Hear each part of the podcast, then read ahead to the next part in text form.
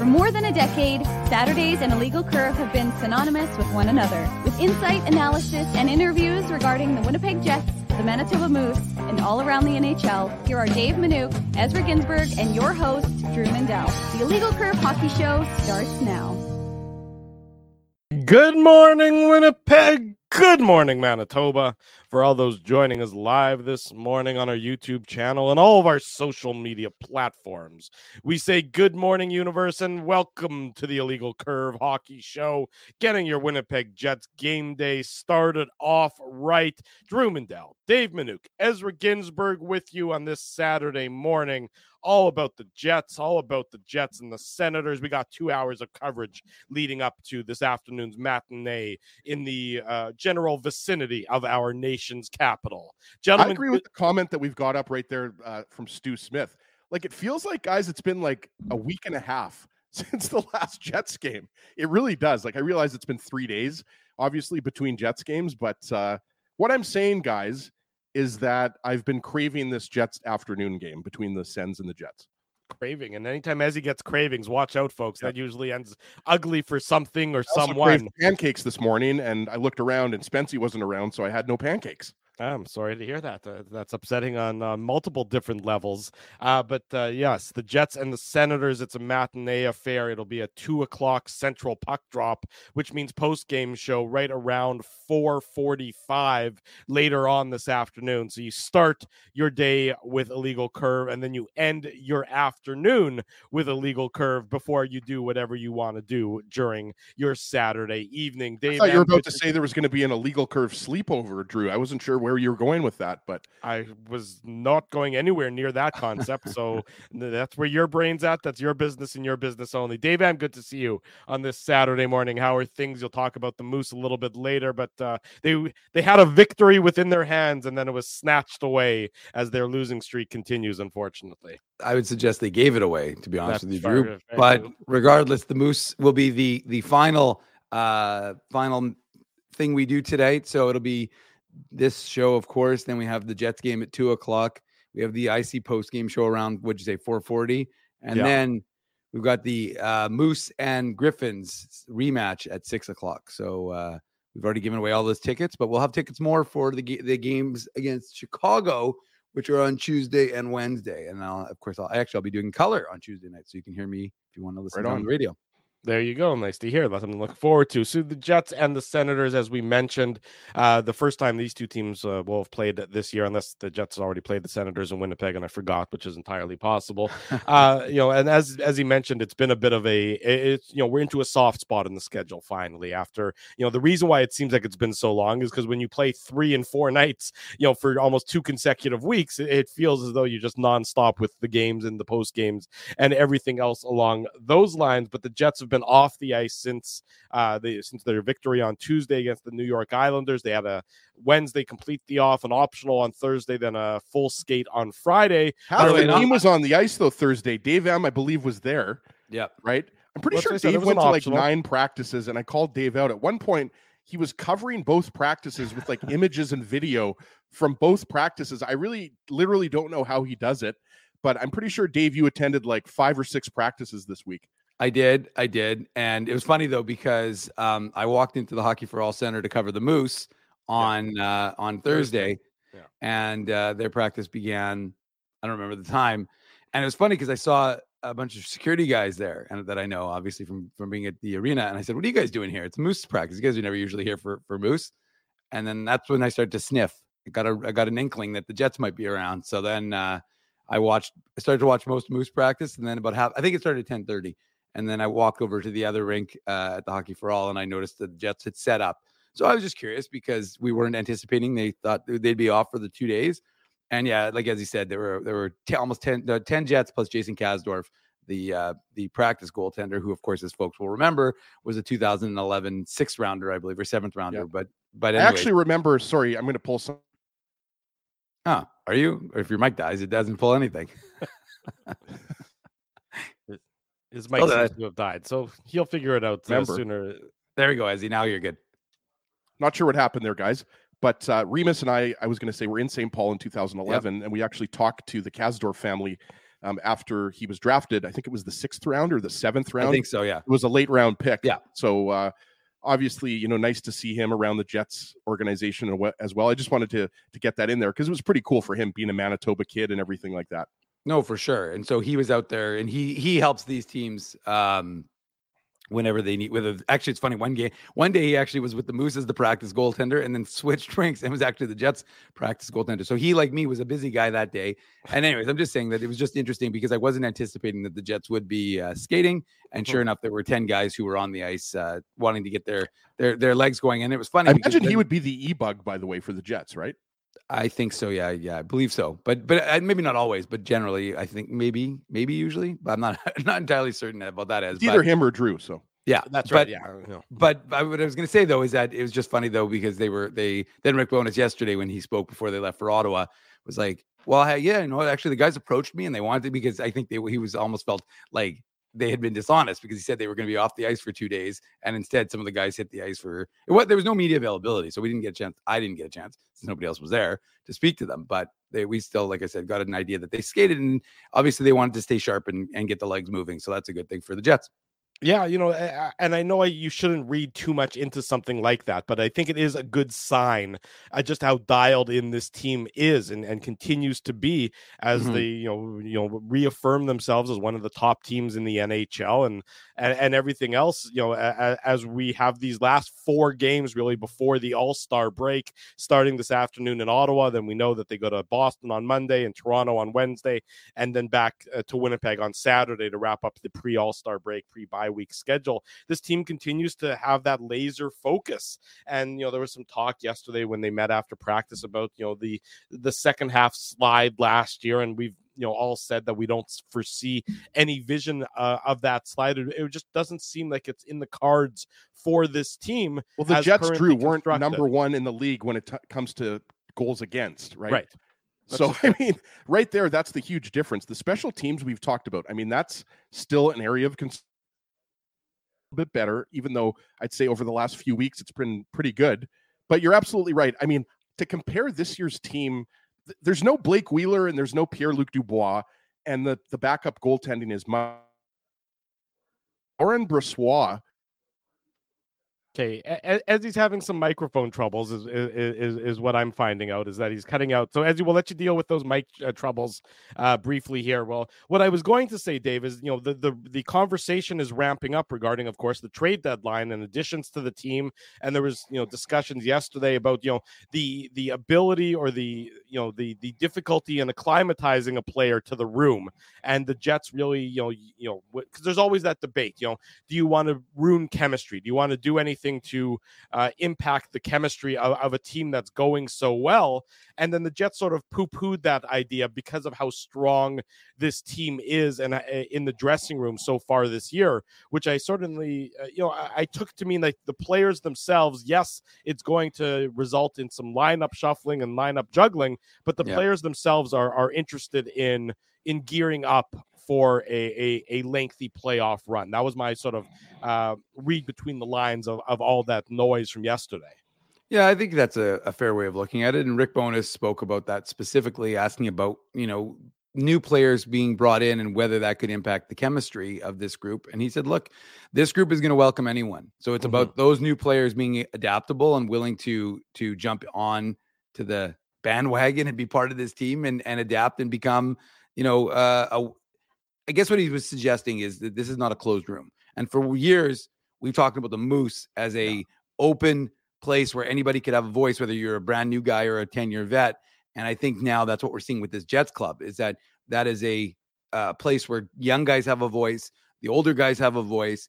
I mean, we know that Adam Lowry's a, a hell of a good leader, and he's going to be the kind of guy who's going to be inclusive and welcoming. And I think, again, I think part of that you know, again, even though he was only sent to the Moose for five games, I think that idea that he knows what it's like to be sent down, so he can he can um, understand, he can empathize with guys who are on the bubble, you know, like the Tornados and the and Fielbys, what they're dealing with. That idea of constantly worrying, like, am I doing enough to stay up?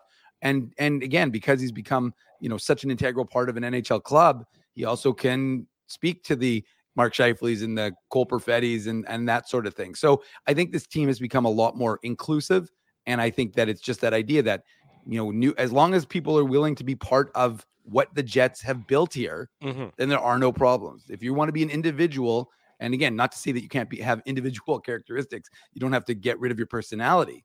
And you know, there was a good article yesterday, I think, in the Sun, t- as he talking about you know personalities and Alex Iafallo and how he's kind of he'll be willing to go and get in the jeep and you know go on a trail and go exploring by himself. He loves the outdoors, loves the Manitoba outdoors. I'm not sure if anybody can hear this right now. We now. can good. hear you. You're fine right now. We'll tell you if you're not.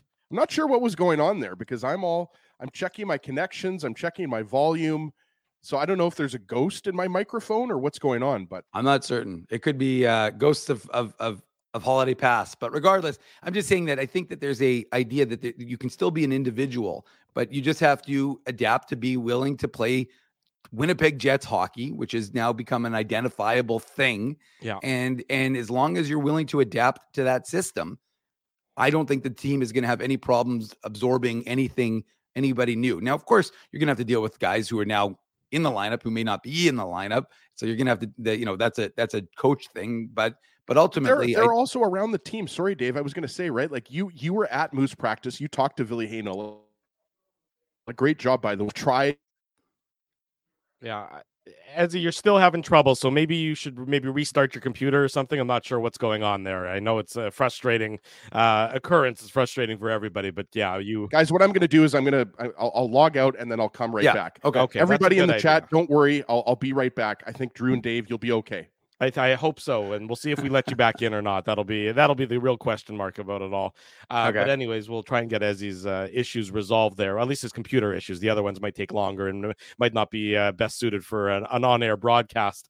But you know, so uh, you can tell that you know as we're getting closer now to the trade deadline, even though it's still you know a number of weeks away, these are the discussions that are occurring. We know that you know the Jets had their pro scouting meetings in uh, Florida uh, this past week, Dave. You know, so many of those. That's why the, that tweet I think went a little bit. I don't know, went viral, but people noticed and were curious as to yeah, why there were so many Jet guys? scouts at that uh, Yeah.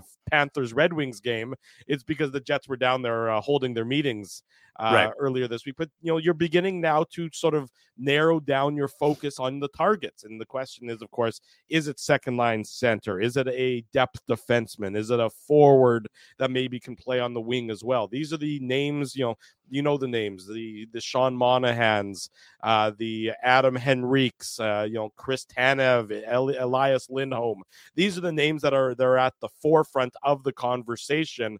Um, but the the more I sort of consider it, the more I consider it, you know, the defense to me it would not be necessarily where I would be prioritizing an upgrade right now. I hear people saying, you know, the Jets need a defensive defenseman, uh, and I don't think that's really where, where my Like priority.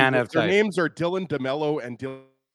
I, if, if as he's talking, I can't hear him again, so I don't know. As he maybe a- just completely restart your computer altogether would be my, my advice at this point. There you go. Um, but you know, I I, I don't know that a, you know, a, unless you are, you, you, there needs to be a significant upgrade from my perspective, based on just how good the defense has been playing. You know, you know. Maybe an offensive defenseman to step in and maybe move Neal Pionk down a little bit and and and, and you know solidify that second pairing uh, from the off uh, from the offensive perspective, Dave would be a, a course of action. But Mhm. you know, on the back end, just how everything is going so well, I don't know that you necessarily need to. I, I hear you know defensive defenseman, defensive defenseman. Well, it just seems to me that those are easier words to say than than actually mean anything when it comes to acquiring a player. Well, I mean, look, it, it really, I, I think that there's some folks who are talking about Chris Tanev out of Calgary, and and obviously he had some time here with the Manitoba Moose, so I mean he would be familiar with the organization, and he's a player, I guess that you know some folks would be interested in in acquiring. Um, but again, I, I'm you know the question for me is, do you want someone who's going to bump Vlad Namestnikov down, kind of like when the Jets in 17, 18 got Paul Stastny, and then oh, is my internet now screwing up, or am I still good? You're good. Okay. No, but anyways, I was going to say when the Jets acquired Paul Stastny and bumped Bryan Little, if you remember, down and and then suddenly the Jets were a lot more dynamic in 17, 18. So can the Jets do something similar where they bump Vlad Namestnikov Mhm. down to fourth line center? And sorry, like Dominic Toninato, I think has done a very admirable job.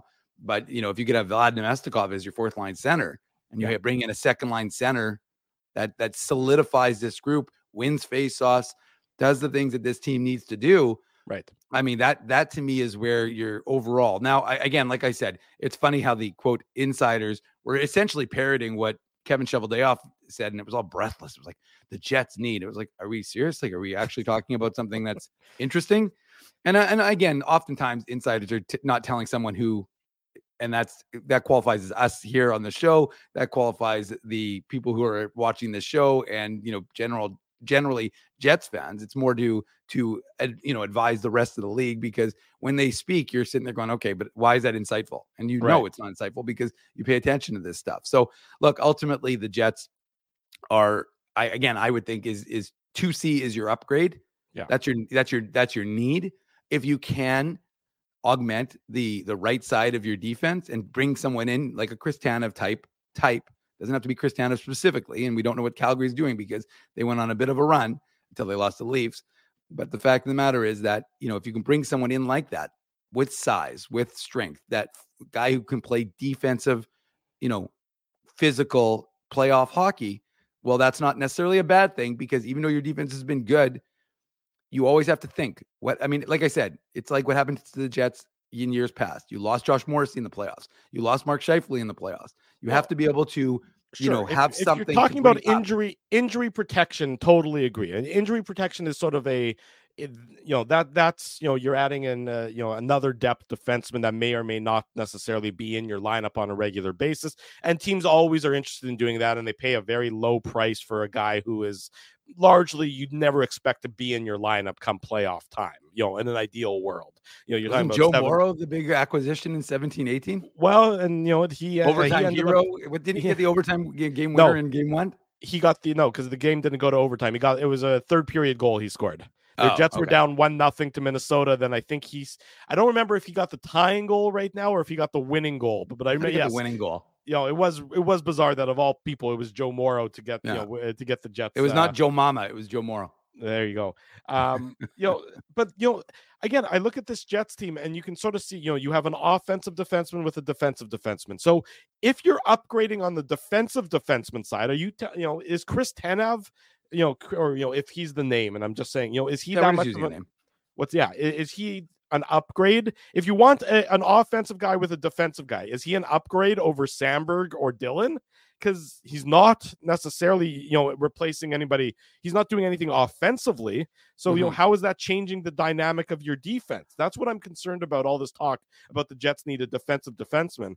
If you actually look at the defensive defensemen that are on their team, that'd be mm-hmm. That would be Samberg, that would be Dillon those three guys have been performing pretty admirably. I don't know. Drew, Brendan, Brenden Dillon's a pretty good. uh well, he's pretty a sniper scorer. this year. Yeah, but you know, you know, if you know, but if you're looking to maybe upgrade the offensive, an offensive defenseman, you know, and all due respect to Nate Schmidt, who I think is playing better hockey since he was sat down for those number of games, you know, maybe all of a sudden you're getting somebody to be that second pairing offensive defenseman, and that maybe moves Pionk down a little bit so that his chaos isn't necessarily in a second line defense or in a second pairing role. More, it's more in a third pairing role, and that's how you're upgrading uh, on the back end. I mean, yes, Sean Walker certainly a name uh, yep. that has been talked about. And he's certainly more of an offensive minded defenseman. He's a good skater, he's a good puck mover. And we know how much of an emphasis Rick Bowness has been placing on puck movement and, and, and offense from the defense,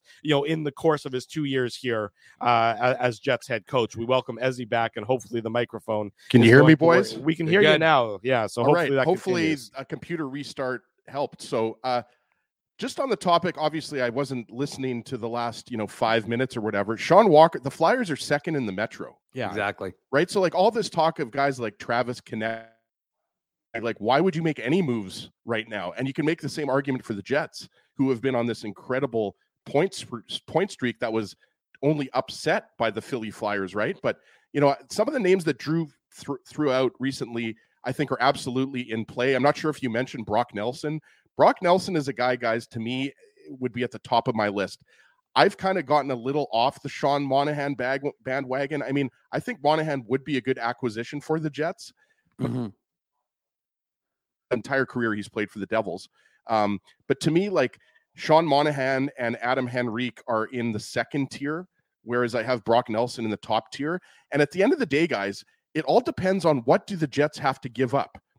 And and again, I'm not sure if you guys were talking about Elias Lindholm, for example. Not yet. But if anybody thinks the Jets are going to get Elias Lindholm without giving up a first round pick and a prospect, they're It's kidding too much- themselves. But it's too big of a price. I mean, that. But that's what know, I'm saying, Drew. Like He's going to Colorado or I, I think Adam Henrique, I mean, sorry, or Boston. Adam Henrique, you can probably get for a second round pick. Yeah, Sean think you- Monahan, you, could probably get for a second round pick. Brock Nelson, Yeah. I think you would have to give up give up a first round pick and a prospect. And Brad Lambert, it's probably a guy like Chaz Lucius or maybe a Ville Heinola. I think Rutger McGroarty is an untouchable guy. I've said that before. I think Rutger McGroarty has such a high ceiling. You know, he could be a 60 to 80 point guy in the NHL and a future captain, possibly. For those who don't know, he just captained uh, Team USA to the uh, gold at the 2024 World Juniors in Sweden, right? So I'm just saying, Brock Nelson is a guy, if he's available, Nelson's a Yeah. guy that uh, really intrigues me. Um, as far as Chris Tanev, another guy, I think Toronto really is after him from reports that we've heard, right? I think there's probably going to be, Dave, you know, a handful of teams that are going to be inquiring about Chris Tanev. But Calgary is also in a playoff race right now. Calgary Calgary's is not, in out of it. But no, they- I mean, if if they're being honest with themselves, they're they're not they're not what I they're, they shouldn't be holding on to players that Well, have that have. true. Uh, But how much do they look like the Jets from last year, right? Where they're they're they're the top two players right now on the trade bait boards are both of theirs, and they're a team that looks like they could maybe sneak in and possibly be like an eighth seed in the playoffs. I'm not saying they're going to, but I'm just and saying then- that They're, and like theory- three points out of a wild card spot. right, but then they're done in five games. So I mean, again, it's, it's Well, you know, look, I, I if you're Calgary, would and you have- rather make the playoffs or miss the playoffs? if you're the ownership, you'd uh, and if you're the players, you'd obviously rather make the playoffs. I mean, but the All I'm question saying be- is that I think the price tag for Elias Lindholm is going to be very high. I, I- And I I think agree. there's going to be a lot of teams. I'm just saying, this seems to happen often when the Jets are in first place in the division. Jets fans want all the top players on the trade bait board. It's just not going to happen. It's unrealistic. When has it ever happened? except I, Paul I don't, Stastny was not that guy. Like, you know what I mean? Like, look, I mean, I, I don't think it's a function of, of of any the Jets. I think most Jets, you know, uh, observers would would agree that the price on Elias Lindholm is too high to pay. Uh, you know, uh, given the the options. And remember, you know, when when the Jets did acquire Paul Stastny. He Mhm. came out of nowhere. No one ever had ever really bandied about his name, which you know speaks to Kevin Cheveldayoff's ability to sort of uh, you know maybe fly a little bit under the radar and target Yeah. players, Dave, that aren't Yeah. necessarily at, at the forefront. Because I think that Elias Lindholm is probably a bit of a non-starter, uh, at least given the price that Calgary would be asking for him. And I don't think the Jets should pay that either. I just don't think it. I think there's better options at a lower price than than Elias Lindholm, Dave. No, I, I mean I think you're absolutely right, and I think again, like I said earlier, I, I to me he's a Boston or Colorado target, despite Mhm. the fact that Colorado's pretending like you know Gabe Landeskog is going to come back after not playing for two years, but I, I really do back. no, and so uh, to me it it's more just you know uh, like again we don't see Kevin Shovelday big game hunting, and that's not to say he can't get a good player because Paul Stastny, as we've we've spoken about, and as everyone in 2017-18 remembers, he was he was a significant ad uh, at the trade deadline, and he was a significant piece in that Jets run. So uh, that's I suspect where he's going to go again, and that's what he's going to do again is try and you know go off the board and you know not necessarily the Sean Monahans, but like you guys said, like in you know maybe an Adam Henrique out of Anaheim. And I'm with Ez. Like it's hard to, and I it's interesting because when you watch Philadelphia, you know, and folks are are are picking apart guys that they want to acquire, and you know, Travis Sanheim and and and and Walker and all these other players. But it's tough to see, you know, how the Philly's going to do that. But at the same time, if you listen to what John Tortorella said, and not that we're big John Tortorella guys here, but he did speak the other day um, on I think it was CSN Philly, maybe. But regardless, he spoke and he essentially said, "Look, we have a plan. So even though we're currently probably a little bit ahead of schedule, there's kind of a, like a long term vision in Philly, and I wonder if there still will be pieces that are dealt, even though they are currently, you know, as as he says, a, a, strong team right now and a playoff team.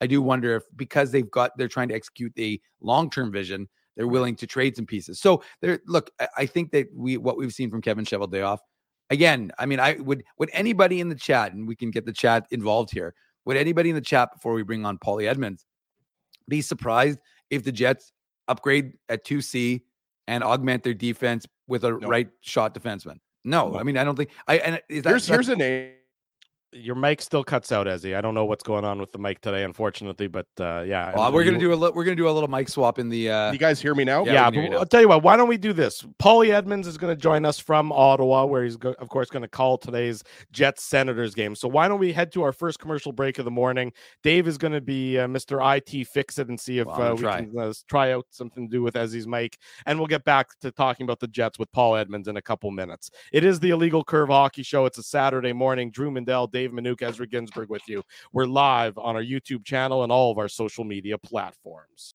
9:30 in the morning. Welcome back to the Illegal Curve Hockey Show. Dave and Ezzy working on some technical difficulties, so you're stuck with me right now until we bring on our good friend Paul Edmonds coming up in a couple of moments time. Some Winnipeg Blue Bombers news on this Saturday morning. Just announced the Bombers have re-signed Drew Wolitarsky to a two-year contract. He was a pending uh, unrestricted free agent.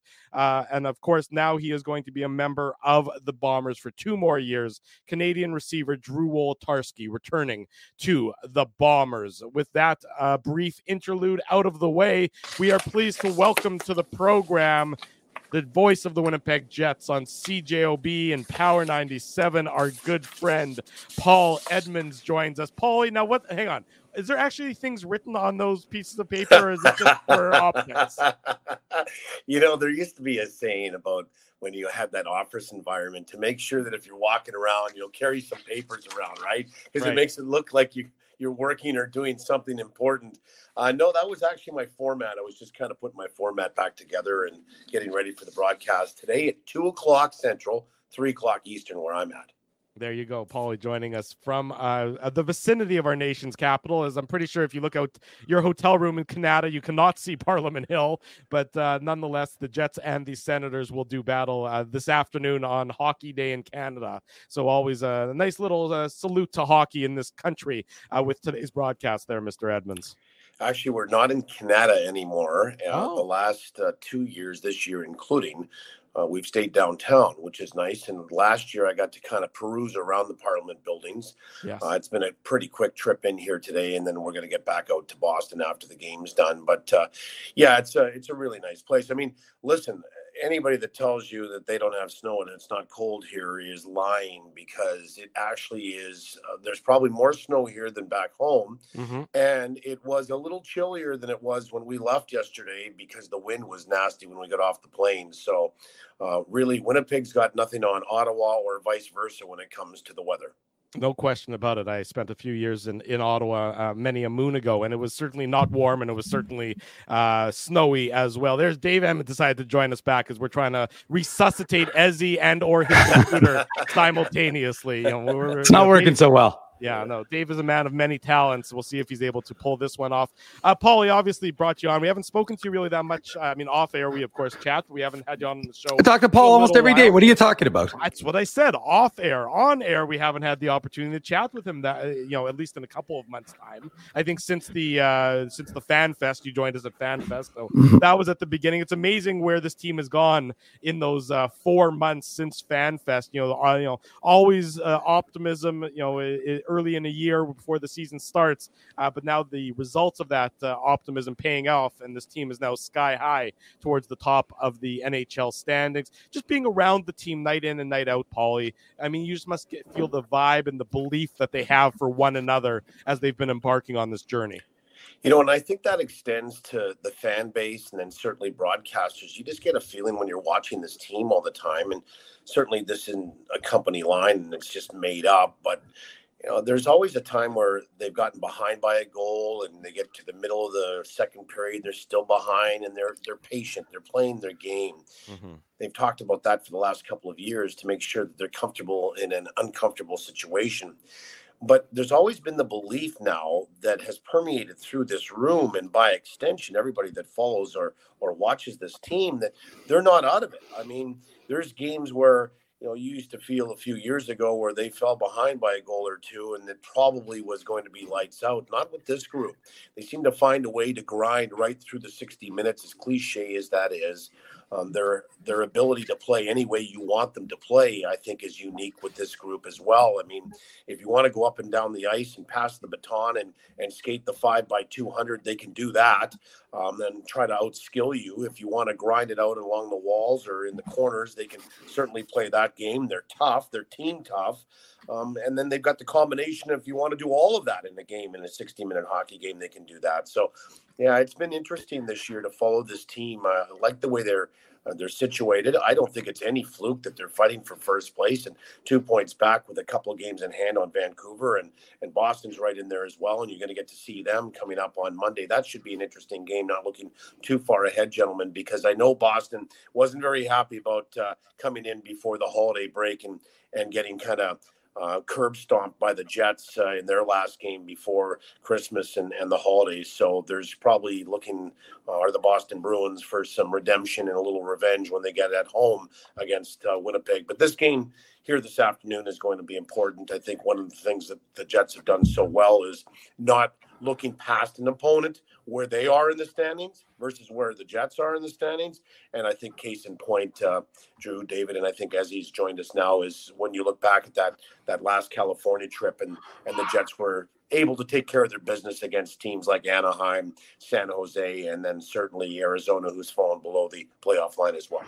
You know, Paul, one of the things that Rick Bowness was asked about yesterday was the idea of absorbing new players and how is the culture going to handle that? And can the chemistry be thrown off because, you know, they they're adding something new to this mix? And I thought his answer was very interesting because he basically talked about that idea of, you know, how this team can absorb anyone. So what did you what do you think about that his response, but also just the general team's ability to be able to take a new player in uh, or two if they are getting added by Kevin Cheveldayoff?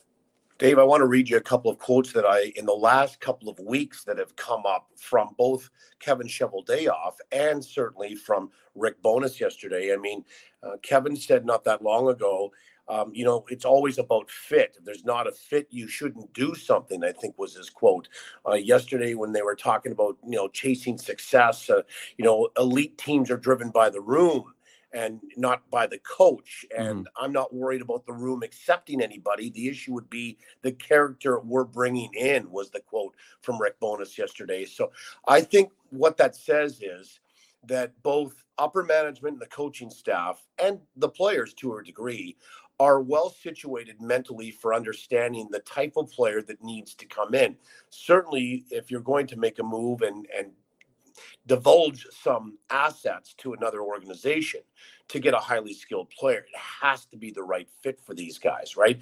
You you don't want to upset what you've got in terms of the chemistry of what exists right now for the sake of trying to get this this piece out there that you think is going to put you over the top. You know, sometimes maybe the best move is to not make a move at all. And I think that's what they're sort of saying here is if it's a fit, we're going to do it and we're going to certainly look at an area or two that we might need to upgrade. But if there's no fit there, we're quite prepared to go with what we have. Yeah, which I think speaks to the confidence that the that the they have within the team and how they don't want to upset the apple cart. Uh, you know that that old expression. You know, in in keeping a good thing rolling, uh, given where the Jets currently reside in the standings and where the play has dictated that they should be. Uh, you know, throughout the course of the season, Paul Edmonds, Winnipeg Jets broadcaster for Power ninety seven, CJOB is our guest. Uh, he'll call the Jets and the Senators later on this afternoon. You know, Paulie it's it, it's sort of you know we've been watching this team for so many years now and you know all of us have in all of our various roles that we've that we've held. But the current streak that they're on with the you know i think it's now 33 straight games with three goals or less you know uh, to me i don't think that this is really getting spoken about enough uh you know throughout the league and just how impressive this achievement is. This isn't just you know human nature is that you're going to have a letdown where you might give up two goals and then a fluky third one gets in or something like that. To go the length of time that they've gone with not giving up basically anything more than two goals in regulation time, to me, is one of the more impressive team achievements of recent memory in the NHL.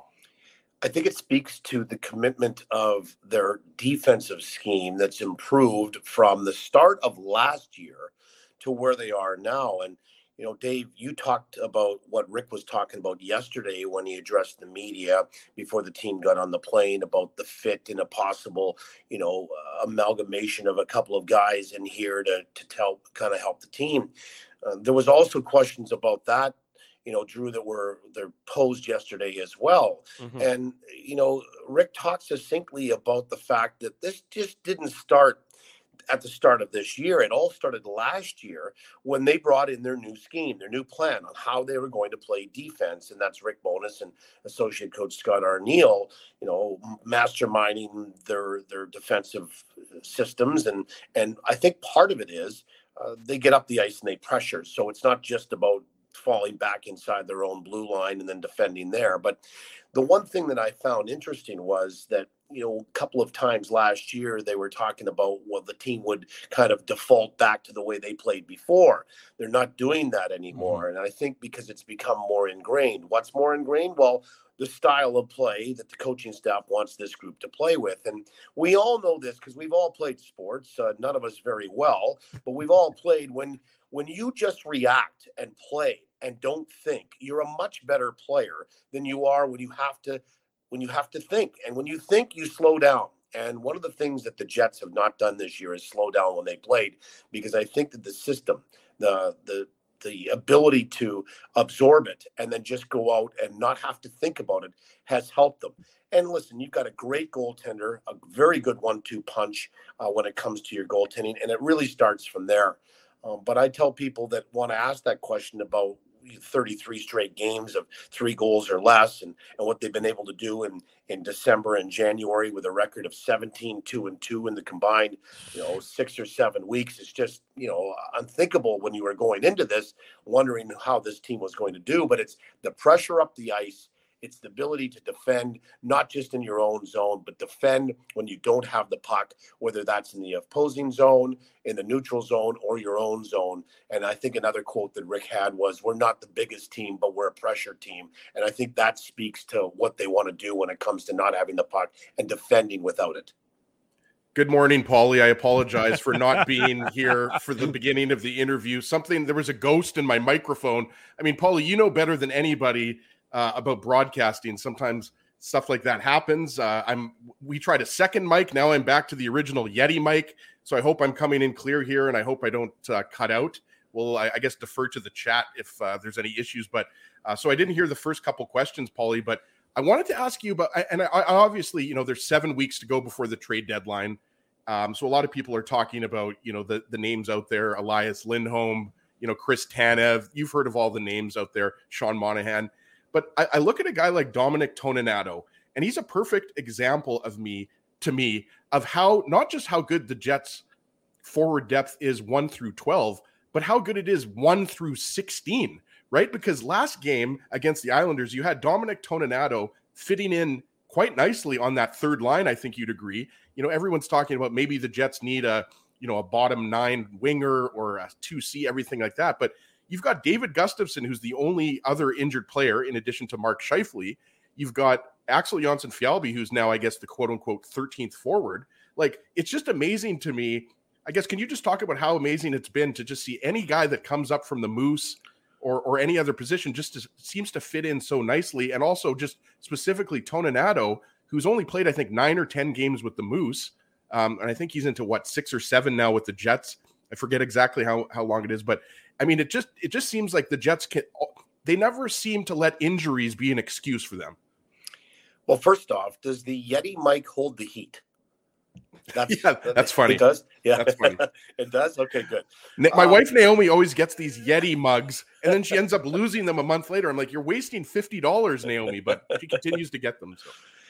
I have been thoroughly impressed with Dominic Toninato and and his ability to jump back up again. Uh, you wondered you know, there was that year, it was during the taxi squad year. He came up and played two games during the COVID season, and the speed was what jumped out at me. And then he ended up playing for the majority of the next year, and then kind of not disappeared, but kind of fell off the the bottom of the depth chart on the on the Jets, and then ended up going to the Moose, and has been a really good soldier there. I, I just the ability for him to re-sign, and they really like it that being um, Dom's family and, and Dom in, in Winnipeg. And the, you know, if you're going up and down, you might as well be in the same place. You know, I think there's an advantage to that. Uh, uh, very few teams have that going on. I mean, Winnipeg and San Jose with the Barracuda have had that going on for a number of years. But uh, one thing that that Dom's done is he's become a, I think, a complete pro. You know, he's he's now 30 years old. He understands his role. He's accepted the role that he's maybe going to be that bubble guy. But right now he hasn't been. He's got the best faceoff percentage on the team at 51%. I mean, and and how do you know how valuable he's become in a short period of time under Rick Bowness since this recent call up? Rick Bowness has got him in the last five minutes, the last three minutes, the last two minutes, taking defensive zone faceoffs right? Just for the faceoff coming over the boards and doing that. And then vaulting him into the third line. Well, the absence of Mark Scheifele still has created a hole, but you know, you've moved everybody up the depth chart. And this has been great for Dominic Toninato. I just I like there's a success story here that I think we all cheer for. But to speak to the depth as that you're talking about, I mean, go back a number of years and Paul Maurice said, and I think in his early tenure as the Jets head coach, he said, We'll finally arrive as an organization when we have others pushing in from our minor league affiliate. And that's what you're seeing with with the jets. I mean through and through all the way down to the moose there's guys that can just step in because they play the same system uh, they're coached that way uh, the two coaching staffs are on the same page. Uh, and i mean there's a real good symbiotic relationship between the two of them. So a guy like dom comes up and doesn't have to really again think about what he's doing. He just reacts to it and it's been, I think, part of why you might tread lightly when it comes to the addition of somebody else at the deadline because of some of the players that you have. Like, do you want to squeeze a Dom, uh, Dominic Toninato out?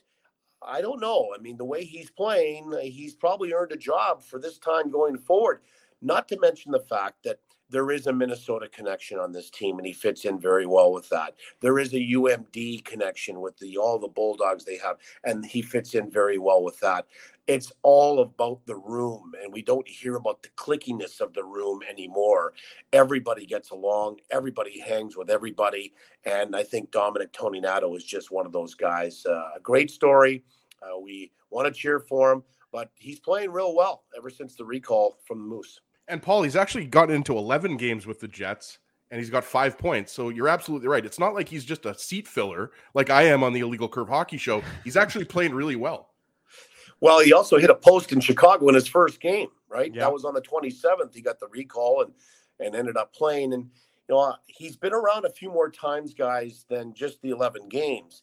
And there's been a, a number of healthy scratches. And again, I am talking about how you know the maturity level of a guy that understands his role uh, knows that he just needs to be ready. The time is going to come. Something's going to happen. Somebody's going to get hurt and get bumped bruised nicked up and there's going to be an opportunity. And he's just waited for that opportunity. And um, he's you know the other thing is you know an american guy that's real happy to play in winnipeg. And you know i'm happy to kind of report that stuff because i think that we have this this vision or this this thought that that's not the case. And it really in reality is that guys and players want to play in Winnipeg. Part of it is they're winning, but it's the renewed culture that I think exists within the organization and the team right now as well that isn't attractant. Well, and Paul, I think a little there was a little tell yesterday at practice for those who were paying attention because all the players were wearing their regular jerseys. Dom Toninato was wearing the Fly the 48s, which they'll be wearing when the Leafs come back to town. So he's working in his Fly the 48s because he didn't play in the game against Carolina, but he was the only player wearing them yesterday in practice. So he was. Look at that. I'm pretty sure that's analytics by Dave Minuk right there, folks. you don't need numbers. He's just doing jersey analysis. I was looking at equipment, Drew, equipment analysis right there. So maybe that's a little bit of a tell. But anyways, Paul, I want to ask you about the the captain of this team, Adam Lowry, and we talk about culture, and we know it starts with him. And we we're not we're not here to to look backwards. We're just looking forwards, as as Rick Bowness often says. So what have you seen from Adam Lowry uh, and again, I it's not a huge deviation from I think what we saw from him throughout his years. He was always at a big voice, but now as captain, what have you seen from him through the first half of this season? This may sound strange, Dave and, and guys, but he hasn't changed. Mm-hmm. That's the biggest thing that I've seen from Adam Lowry. There's been no change in the way he plays on the ice, uh, the way that he is led, whether he's had a letter or not, and the way that he treats people around the team. There's been no change whatsoever The only change is maybe he's had a more responsibility in talking after games or practices or or being a go-to guy but he's always been a really good quote. He's always been approachable. So there's been no change but i think that eh, just allowing him to kind of have a, a voice and then him being more inclusionary. And i know there's uh, different sort of versions of that word but inclusionary meaning you know it's how you bring others along i think is the definition of a true leader. If you can bring everybody into it that's how you lead. And you have to not just the first 5 or 10 guys but the 23rd 24th and 25th player on the team needs to feel part of it needs to feel valued. And that inclusion i think is is what adam's been able to do this year as the captain. But not a lot of change in his demeanor in his character the way he plays. And that's the biggest telltale for me that you know he all of a sudden just didn't put the c on his lapel and he he had to feel like he had to change and be somebody that he wasn't. And he's just been everything for this team. I mean, again, I mean, I think he embodies what I was talking about in that sort of first answer that as you missed, um, and I can kind of repeat it, and that it is, that, and it was genius. Yes, that's why. Thanks for again. My apologies, Paulie. I'm going to blame the blame the technology. I'm going to blame the Shure mics. Just a quick shot to you. No, I mean, he embodies what the Winnipeg Jets are and how they play. Do you want to go up and down the ice and play that skilled game? I mean, he can do that because he can skate. Do you want to play grind it out along the wall and in the corners and, and in front of the net and get, get to the greasy areas like his line of Appleton and Niederreiter for the most part this year has been able to drive? They can do that. Uh, do you want to play tough? You know, Adam Lowry can do that as well. You know, hold, you know, just hold it, hold my beer, guys. I'm going to take care of this, right? That's the kind of attitude that he's had. And and he's fun at practice too. Like there was a time where uh, not that long ago. They were having some three on three games and fooling around. And he scored a goal. And I think he turned around and chirped the other team, the other trio, and said, See it, center ice, boys. You know, you know, and so that's the kind of thing that brings everybody in. Uh, but he is the exemplary example of what Winnipeg is this year. And they're led by a great guy who comes by it honestly. We always talk about his dad. I've had the opportunity to meet Elaine, his mom. And let me tell you, she had a big influence on Adam as well in a positive direction through all those years when Jungle Dave was playing pro hockey. There was Elaine and four kids at home, and she's got her stamp all over Adam as well. Paul Edmonds, our guest Saturday morning. This is the Illegal Curve Hockey Show later on this afternoon. The Jets and the Ottawa Senators from the nation's capital, which means the post game show right around 4:45 p.m. or so, thereabouts, a couple minutes on either side. You know, Paulie, looking at today's game against the Senators, uh, we, we know that it's been a very disappointing year in Ottawa. This is a team that was maybe uh, a, a trendy playoff pick. Well, that certainly hasn't come to fruition and isn't going to come to fruition, but at the same time, it's not a team that is devoid of talent by any stretch of the imagination. You know, there you look at the top of their lineup, especially up front, they got some real interesting guys who know how to put the puck in the net. The names of Stützle and Giroux and Brady Tkachuk and Drake Batherson, those guys are putting up points today's game, you know, when you're playing, if you're the Jets and you're playing against the Senators team that is pretty freewheeling, doesn't really have a, a solid structure in how they play, you know how, how, sort of additionally important is it for the Jets to make sure that they are, are are paying attention to their details in order to combat that sort of loosey goosey style that the Senators like to employ? Well, I think that's even going to be more uh, loosey goosey because not necessarily without structure, but they're playing um, that they don't have to worry about having that additional pressure, right? Right. Um, so let me start with with what you sort of mentioned in your preamble to the question, Drew, and that is what a disappointment this year's been in Ottawa. I I'm totally with you. I thought whether they were going to get into the playoffs or not, I thought they would be pushing all the way through till mm. maybe the end of March, early April to to kind of be in the fight. I mean, they're nowhere close. They're 19 points out of a playoff spot at this point. It's over. Like it's it's over for this right. year. And they've had all kinds of turmoil. Um, certainly the Shane Pinto thing, him holding out, and then the gambling issue, and he won't play today. He's mm-hmm. serving the last game of a of a 41 game suspension, a half a season, and he will be able to play tomorrow against Philadelphia as Ottawa goes back to back. but that starts things right when you don't have all your ducks in a row and and guys having some consternation with a contractor and then you you fire the gm you fire the coach you bring in a new host of of people to to be your administrative group but the team sells in the off season and and you know so it's just been kind of a i don't want to call it a mess but a, a lot of things and a lot of turmoil here and just the disappointment on the ice i mean there's a there's enough here that i think that you have to think that at some point they're going to get this turned around. You can't have Brady Tkachuk and Stützle and Chabot and some of these defensemen that move the puck in the back end and, and some of the players that they have up front without thinking years ago to the Winnipeg Jets as a younger version when Nikolai Ehlers and Mark Scheifele and Kyle Connor and Josh Morrissey were finding their way into this league. Well, you never had a season like this, you know, what's going on in Ottawa but the Jets have done a very good job of taking care of their own business. And I think one of the motivating factors is, at least for today, is you know you've got a lot of Ontario guys on this team. They're coming back home. You know, I just think of Gabe Vilardi. He's got family in from Kingston. Uh, Dylan DeMelo is from Ontario. He played here. Mark Scheifele is from Ontario. He won't play, but you know there is some connection to this province, and all eyes will be on this group. It's on nationally televised hockey uh, day in Canada, um, and you're fighting for first place. If there wasn't any other motivation, you're fighting for first place. And that's a nice feather in your cap. So you need these two points. And as we talked about with that California trip recently, the Jets have done a very good job of, of not overlooking their opponent and making sure that they don't play down to anybody. Mm-hmm. And they've been very consistent in their own game. But I'm right with you. It's been a horrible year for the Ottawa Senators. And I think there was much bigger expectations than where they are currently sitting. And we should mention, Paulie, that the Senators actually score more goals than the Jets. They're ninth in the league at 3.4 goals a game. The Jets are at 3.33. So we're talking about a pretty, the Jets are 12th, I believe. But I just wanted to throw that out there. I mean, I'm not sure how many people saw what Tim Stützle did against Montreal. The Sens won their last game 6 2. Feel free to use that on CJOB Power 97, by the way, Paulie. Um, well, I'll use this one. The Jets, okay, conversely, are the only team, the last man standing, if you will, that hasn't allowed triple digits in goals against. Yes. They're still at 99. That could change today. But it tells you about the commitment to defense and how stingy they are in giving up any goals against. So, well, Paulie, I'm uh, sure I'm pretty sure the Sharks gave up 99 goals in their first four games. So it's uh, it's it's pretty incredible. And you know, I just wanted to stick with, you know, obviously the Senators matchup tonight. And you know, Drew mentioned you know some of the names. You know, Drake Batherson, he's on pace for a career year.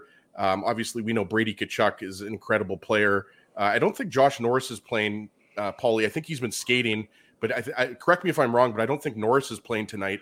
Um, but I wanted to ask you about Jacques Martin because he's the winningest coach in Sens history. And and the question I wanted to ask you is, are you surprised that there wasn't any kind of bump there because they've actually gone the other direction you know they're they're in last place in the Eastern Conference. I think fourth last in the entire league.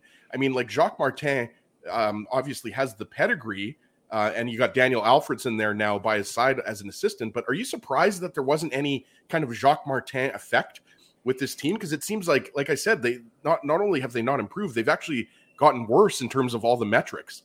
Yeah, 71 years old and, and back coaching again, 10 years with the Sens, over 700 games coached with the Senators, and he's been around a, a long time. You know, I think today is uh, his 1309th game in the National Hockey League. You always think when you make a coaching change that you're going to get that coach bump, right?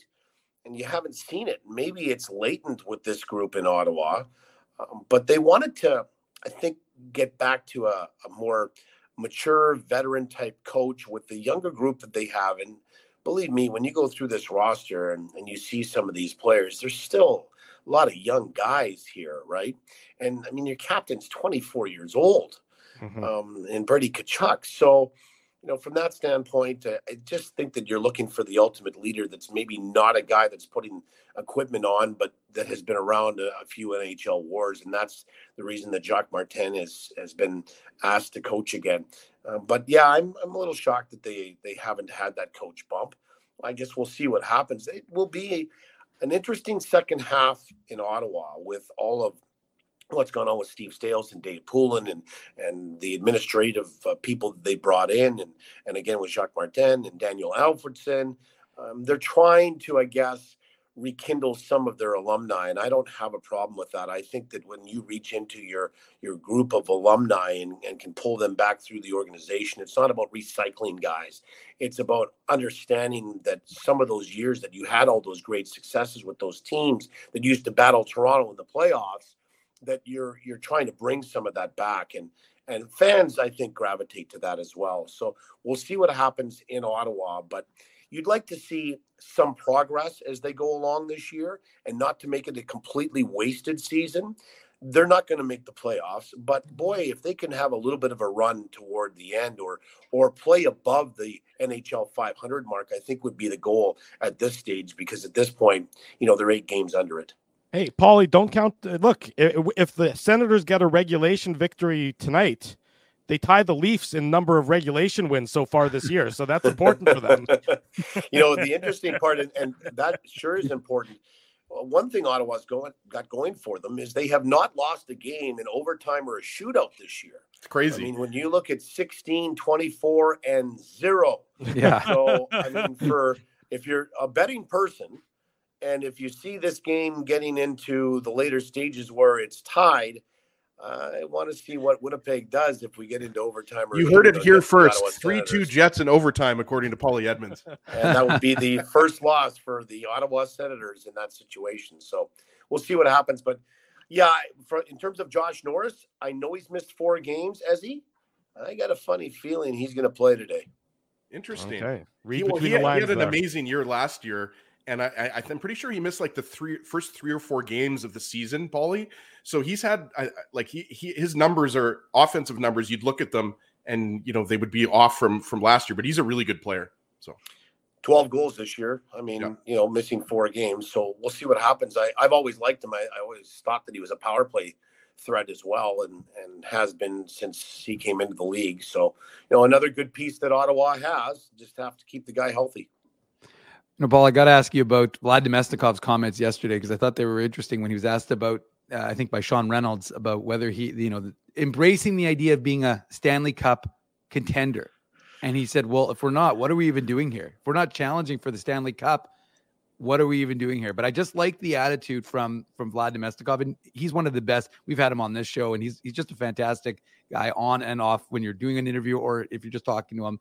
But I just thought it was an interesting mindset. He wasn't arrogant, he wasn't cocky, but he just said, you know, that's what our expectation is that we're going to be a contender. Well, I think everybody talks about all 32 teams going into the start of the year in October, and that's the goal. But how many really believe it? Mm-hmm. And I don't know where the belief and the the depth of it was with the Jets going in, but I'm sure going to tell you that that that belief and that depth of it has increased as this season's gone along. And now you've got this team looking around going, hmm, you know, I think that we are a contender. We're beating all the good teams, and they've got a few challenges to go here. I'd like to see what's going to happen with Boston and, and Toronto. Again, not looking too far ahead past this game today, but, you know, then also Vladdy was also interested in saying, but you know, yeah, we have the belief we're here to try to win the Stanley Cup, but there's a lot of hockey to play as well. So from that standpoint, I mean, they understand where they are. They understand those types of questions are going to start percolating more and mm-hmm. coming more into the conversations that they have with reporters and media members. But at the same time, they're not hiding from it. But yeah, that's exactly what you're after here. And if you start to look around and feel like you can be part of that conversation. Why wouldn't you, especially when you're challenging for first place overall in the National Hockey League? Which I will say this I'm not so sure that the Winnipeg Jets want to beat President's Trophy winners. that doesn't, you know, it's kind of like being on the cover of SI, which I guess we're not going to have anymore. yeah. You know, um, from that standpoint, I think if you finish second by one point behind the President's Trophy winners, you'd be probably a little more satisfied with your chances in the playoffs because there's not a lot of symmetry between being the President's Trophy winners and winning the Stanley Cup. I mean, there's been exceptions, there's been aberrations, yeah. but consistently it hasn't happened for that team that is first overall at the end of 82 games. Paul, By the way, Paulie, I don't care that Sports Illustrated is going under because I still have my Martha Stewart issue, so I'm good. Okay. Thank you for sharing that with us, Ezra. Is there any way we can cut his mic again? I think we might be all better better off if that happens. Paul Edmonds is going to have the call of the Jets and the Senators later this afternoon. Unfortunately, Paul, we ran out of, we ran out of time to ask you about the pros and cons about being on the road with Mitchell versus Jamie, but maybe that'll be next time. Uh, Absolutely. Yeah. Okay. Less snoring, right, Paulie? Yeah, we'll, We'll take say a that again? check on that one. Yeah, well, rain check on that one. Exactly right. Paul, thanks very much. Great catching My up with pleasure, you as always. Have a great call this afternoon. We'll do it again soon. Yeah, thanks. My pleasure. Anytime, guys. Take Thanks, care. Paul. There he goes. Paulie Edmonds joining us this morning on the Illegal Curve Hockey Show. We go to break, and when we come back, more Jets talk. Colby Cohen at from Daily Faceoff going to join us at the bottom of hour number two. Drew Mandel, Dave Minuk, and the mercifully working Ezra Ginsburg here on the Illegal Curve Hockey Show. keeping Winnipeg laughing for over 30 years. Rumors, Canada's longest running comedy club, bringing you the biggest laughs from the best comedians on the planet Jerry Seinfeld, Chris Rock, Jon Stewart, Dennis Miller, Brad Garrett, the greats, and all the up and comers too. When was the last time you laughed out loud? Make it a great night out with friends or book your office or birthday party. Even a fundraising event at Rumors. Get all the details and dates on upcoming shows at rumorscomedyclub.com. Whoa, Ezzy, everything okay? You look stressed. Of course I'm stressed. We're moving, the house is upside down, the kids failed miserably at packing the fine china, and my life is in chaos. Chaos. Yes, that does sound like a problem. What am I going to do? Ezzy, relax. Rolly's Transfer Moving and Storage is the answer. With 60 years of experience in moving Manitobans and a track record of exemplary customer service, one call to Rolly's and your stress is gone. No job is too big or too small. Just visit rollies.com and they will take it from there. Thanks, Dave, and thank you, Rollies Transfer Moving and Storage, online at rollies.com. Hey, Drew. Ezzy, whoa, what a smile! Yeah, I got my crowns done at Linden Market Dental Center, and they whiten my teeth. I see. They're so bright that every time I smile, they go, We have hockey tonight. Do you have a mouth guard to protect those pearly whites? I sure do.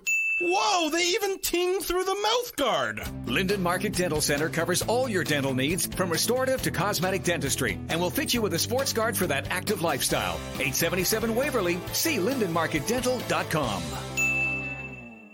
January at Boston Pizza, every day is Pasta Tuesday. That means BP's famous pastas start at just $11.99 every single day. Create your own or go gourmet for just a few bucks more. Come on in for Pasta Tuesday pricing any day. Only this January at Boston Pizza.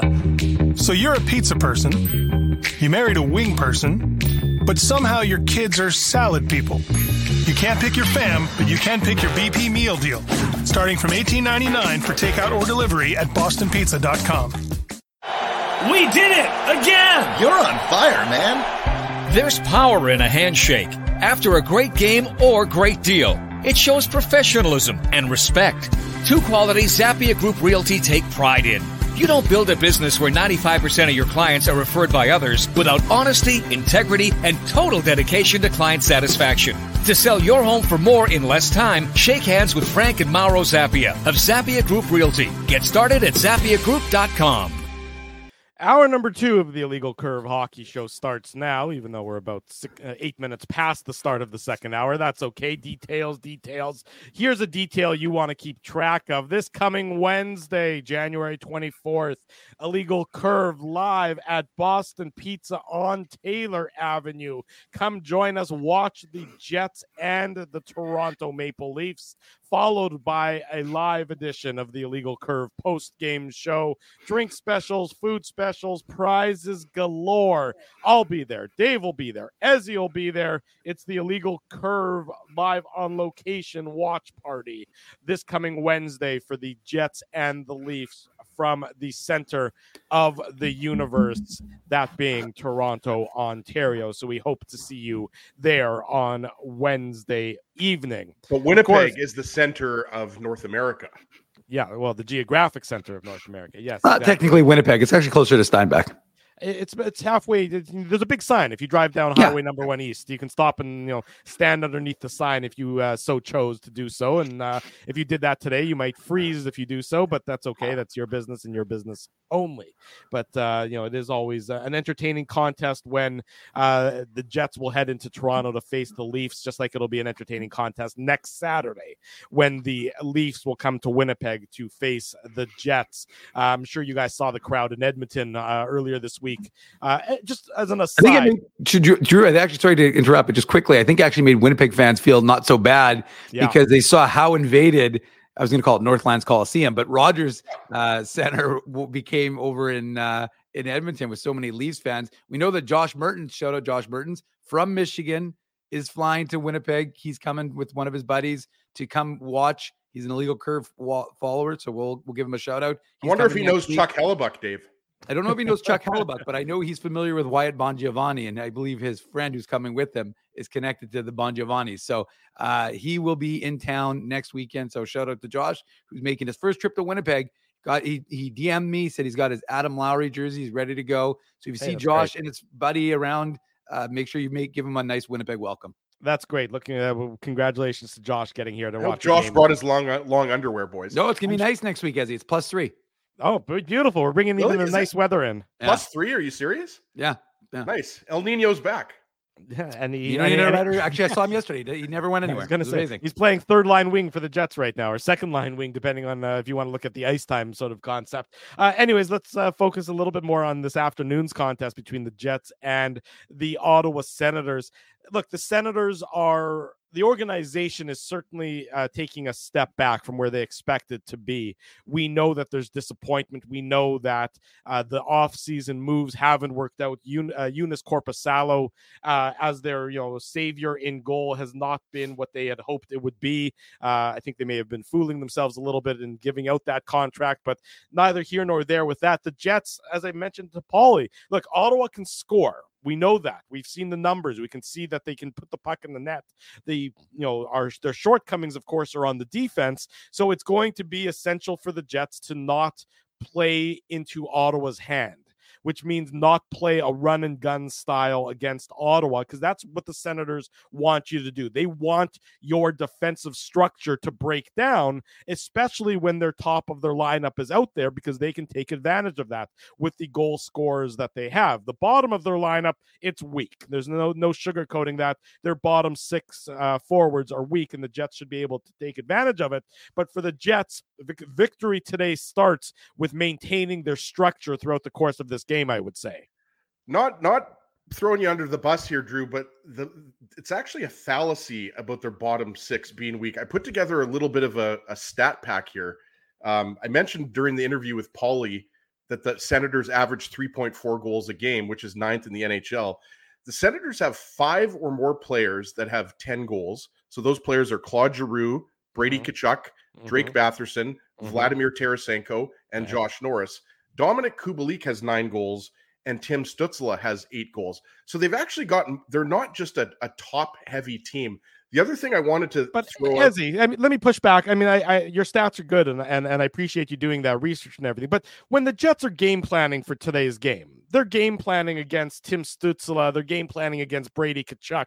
They're not game planning against Dominik Kubalik, who's playing you know a fourth line role for Ottawa. They're not game planning for Zack MacEwen uh, at the bottom of their lineup. The Jets are looking at that matchup at the bottom of the lineup and saying this is an area that we should be able to maybe expose a little bit. Yeah, but I'm I'm not saying that they, I'm not disagreeing. I'm just saying that they're not top heavy.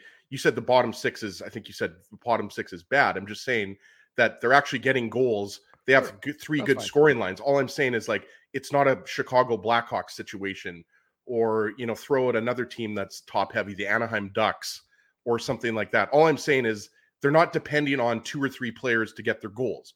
They're getting goals from a variety of sources. That's why they they're going to soon have seven guys that have 10 or more goals. And that's right up there um, you know, with some of the best teams in, in terms of having a bunch of good goal scorers, right? The other thing I wanted to mention too is the Ottawa Senators, as opposed to being a, a pretty good offensive team, they're one of the poorest uh, defensive teams. They're actually, uh, I think, fourth worst in the league, and their penalty kill is 30th, And the mm-hmm. other thing with not only having a poor penalty kill is the uh, the Senators actually take hold on, I think they're the, the most penalized team in the league. Hold on. Second most penalized team in the league. They average 12 and a half penalties per game, whereas the Jets average eight and a half minutes. So they average six four, least four more minutes. Exactly. So all I wanted to bring up with that is that the Jets, uh, if they do get a power play, and they'll probably get three or four based on this, uh, yeah. they're facing one of the worst penalty kills in the league.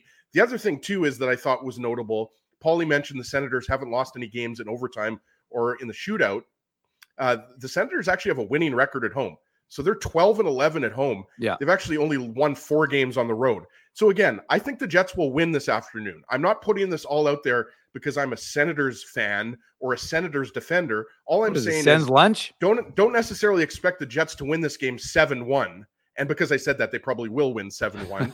but all I'm saying is the Ottawa Senators have a lot of goal scoring threats beyond Brady Tkachuk and beyond Tim Stützle. Which and goes back they're, act, my... they're actually a they're actually a pretty decent team that obviously should be a lot higher in the standings. Nobody thought the Jet the Senators would be last in the East. Just nobody thought that was going to happen. People thought the Sens, you know, might be competing for a wild card spot at this point in the season. So all I'm saying is the Jets, they'll probably get some power play goals today, and the Senators expect, you know, different sources to get their goals. Well, I mean, and I think to my point, and and thank you for pushing back on me, Ezzy. That was good. But to my point, Dave, you know, the, that's why the structure for the Jets is, is going to be so essential in, in today's game because Ottawa mm-hmm. does have uh, you know, some goal, some players who can put the puck in the net, and we know who their offensively skilled players are. You know, starting with Stützle and Tkachuk and those guys that you know whose names immediately come to mind. But you know, it, that's why it's so essential for the Jets, and they've been very good at this really for the entirety of the year, is to just keep their attention to detail, make sure that the middle of the ice is, is a no-go zone, and then they should they have the structure and they have the mindset where I think they should be able to take advantage of a fragile Ottawa team. This would be another one of those games where an early Jets goal I think would go a long way. Yeah, and I think we it's crazy to think we've already been doing the show for an hour and 15 minutes. We haven't mentioned that Mark Scheifele won't be playing in well, today's right. game. We should probably have mentioned that at the beginning of the show. I forgot to mention it. Sorry for that. My, you know, Rick Bowness confirmed yesterday that not only is Mark Scheifele not playing, but he's he will be on the road trip, but he's not skating and not working out. So uh, he's receiving I, treatment. Yeah. And again, like I said, it's funny how we were all when this happened, um, you know, in that game uh, last or not last Thursday, but Thursday prior to last. And, uh, you know, everyone was thinking, well, is this going to be significant? Is this going to be significant? And we thought it was going to be. And then Rick Bowness the next day said, well, we're expecting it to be a day to day thing. Well, day to day with this organization always tends to be a little longer than day to day. Well, David or, also sounds like there's a good chance he won't play any of the games on the road trip. He's with the team, right? But he hasn't skated, right? I think it was Mikey McIntyre that asked him that. You were there, he did, yeah. But I'm just saying, like again, I, I hope Scheifele plays against Boston. I hope he plays against Toronto. I'm just my saying that the way the way things are trending, it's a possibility yeah. that he's not going to play any of these games on the road trip. No, and and I, I my suspicion it was interesting because Rick said, well, he'll be reevaluated on on Monday, but he yeah. will be on the road trip. But I was thinking, well, that's interesting because they do have a practice scheduled for tomorrow in Boston, uh, where we'll see if Mark Scheifele skates. Ken Wiebe is on the trip for the Winnipeg Free Press, so Kenny will have that call, that that piece of information. Um, but again, again, so I think it's important to just put that out there that Mark Scheifele is not playing to, in today's game. Mm-hmm. He could play, potentially play on Monday, and he hasn't skated. I really think that's significant, right? No, because I do. I, if he if he skates tomorrow, obviously, yeah. then there's a chance that he plays on Monday. But like again, guys, you know, I, I hate, I, I, you know, I don't want people to to to get upset watching live or listening to the podcast. I hope he plays. I want to make that clear. I'm hopeful that he plays, like all Jets fans are. I'm just saying, if he hasn't skated in a week, right. because it's been about a week since he skated, right? I don't know I'm if you can over. expect him to play on Monday against Boston when he hasn't even skated yet. That's all I'm saying. No, I, I agree. I, I, agree with you. And like I said, that's what my thinking is. As is that there, my inclination is even. We'll see what happens tomorrow. So, like I said, we'll be attuned. Stay tuned. We'll do a practice report. But but ultimately, um, you know, again, this team has shown because Mark Scheifele, this will be the third game he's missed. Mm-hmm. Um, that they can win when they miss Kyle Connor or Gabriel Vilardi or Mark Scheifele. They, this team can still stick to the structure. So getting back to the point that Drew talked about, which is that consistency. And to me, what, what will be very interesting is will this team kind of reward Rick Bowness's faith in giving them that that time off? And like you said, they did a skills day with Dave Cameron on on Thursday. It was not a hard skate by any stretch of the imagination, but ultimately, will this team and they had a good practice yesterday and you know, again, they were all moving pretty good, but ultimately, will this team stay that, you know, maintain that pressure? Will they be able to their legs should be fresh right? We talk about we were joking when we started the show talking about how it's been a long time between games and and you know we're, the frequency. And again, that's something folks are going to have to get used to during this next stretch. And then we'll talk about it again in March. Just wait till March. I was going to say 16 games in 29 days. I was going to say, Get ready, buckle up, Drew. Buckle up. That's a let me I'm tell you, leaving you're town. You're going to get more than that. well. That's fine, Drew. Even when you leave town, you still do shows. So the fact is, March is going to be heavy. You know, February, the end, Jan, January and February a little bit lighter, but March is going to be heavy. But ultimately, I again, I think this team has shown consistently they were a little disjointed. We talked about it. Again, they they played a good game against Columbus, against Chicago. Even though they got the win late in that game, they just didn't look like they were clicking to the same degree. Philadelphia, they played an okay game. The third period was better, and even in the Islanders game, it was it, they played well to po- to degrees, but it was looked like a team that had you know a little bit of heavy legs. So Mhm. ultimately, like I said, I think this the last few days off will give them some time to get fresh.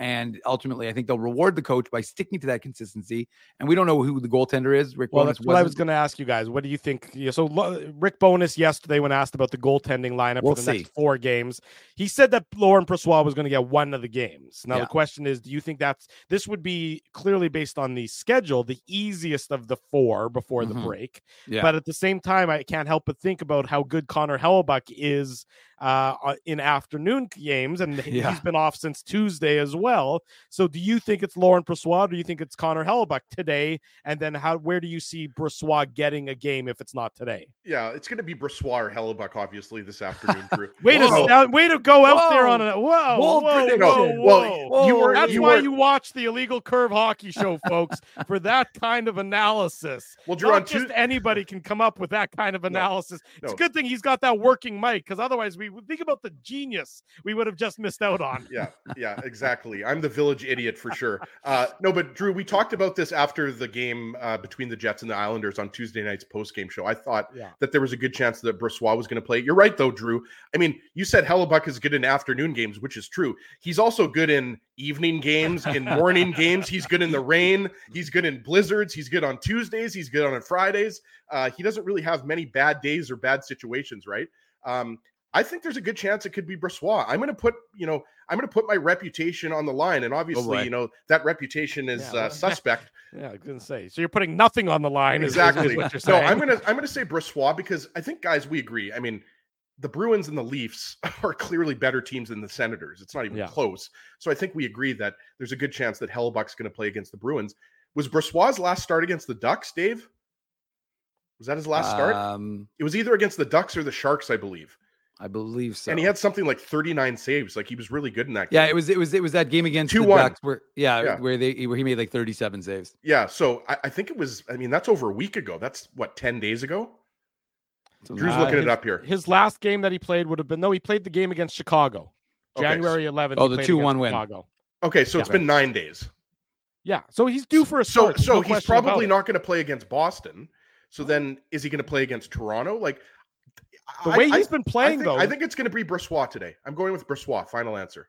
Okay, as he says, Wow. I mean, I tend to think it's going to be Hellebuyck, and I think that they might it might be Brossoit on on Monday or Wednesday against uh, against. So, Dave, uh, if it's Hellebuyck, Yeah. I owe Drew a massage. no, and if it's if, if it's Laurent Brossoit, you owe me an illegal curve sandwich. How about that? You How don't want a massage? not?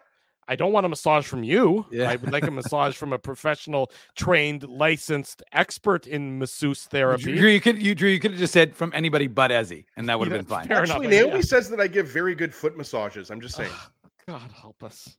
Nobody needs to know that. That's great. That's the privacy of your own bedroom. It's important, Drew, to to give your significant other a foot massage every once in a while. I, I, again, I have no quibbles with the concept. I have quibbles with listening to you talk about it. That's Drew, I'd, I'd, Drew, I'd have gloves on, obviously.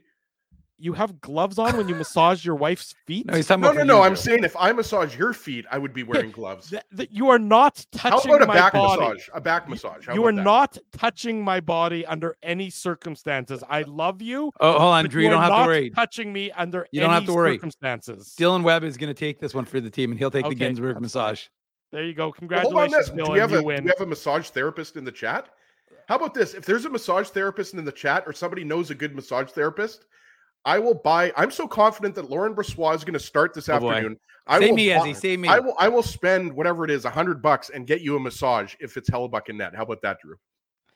Again, I, I can buy my own massages. I just don't think the right Oh, now. oh, um, I'm- Dave, can't get- someone's doing well. I can't get over the hurdle of you talking about massaging me right now. That's Massage. that's the the the, the breaking point for me at this point. Is that Hell of a show we got here. I I tell you what, I- I'd uh, like to apologize to the almost 500 of you that are watching this and probably wondering what the hell you've walked into. Except, Well, although you probably know what you this. walked into it. I will say a lot of people are in for the rub. Comet says I'm in for the rub. So I mean, Ezzy, you got some people. If, if Drew is unwilling to to accept it, you might be able to get a massage line going somewhere. I mean, it seems like Drew is George Costanza right now, and he has a problem with a man massaging him. I have been don't. massaged. I've been massaged by other men, Drew. I have been as well. I nothing have wrong no. with that. it- for the again, record, my, I, I have not.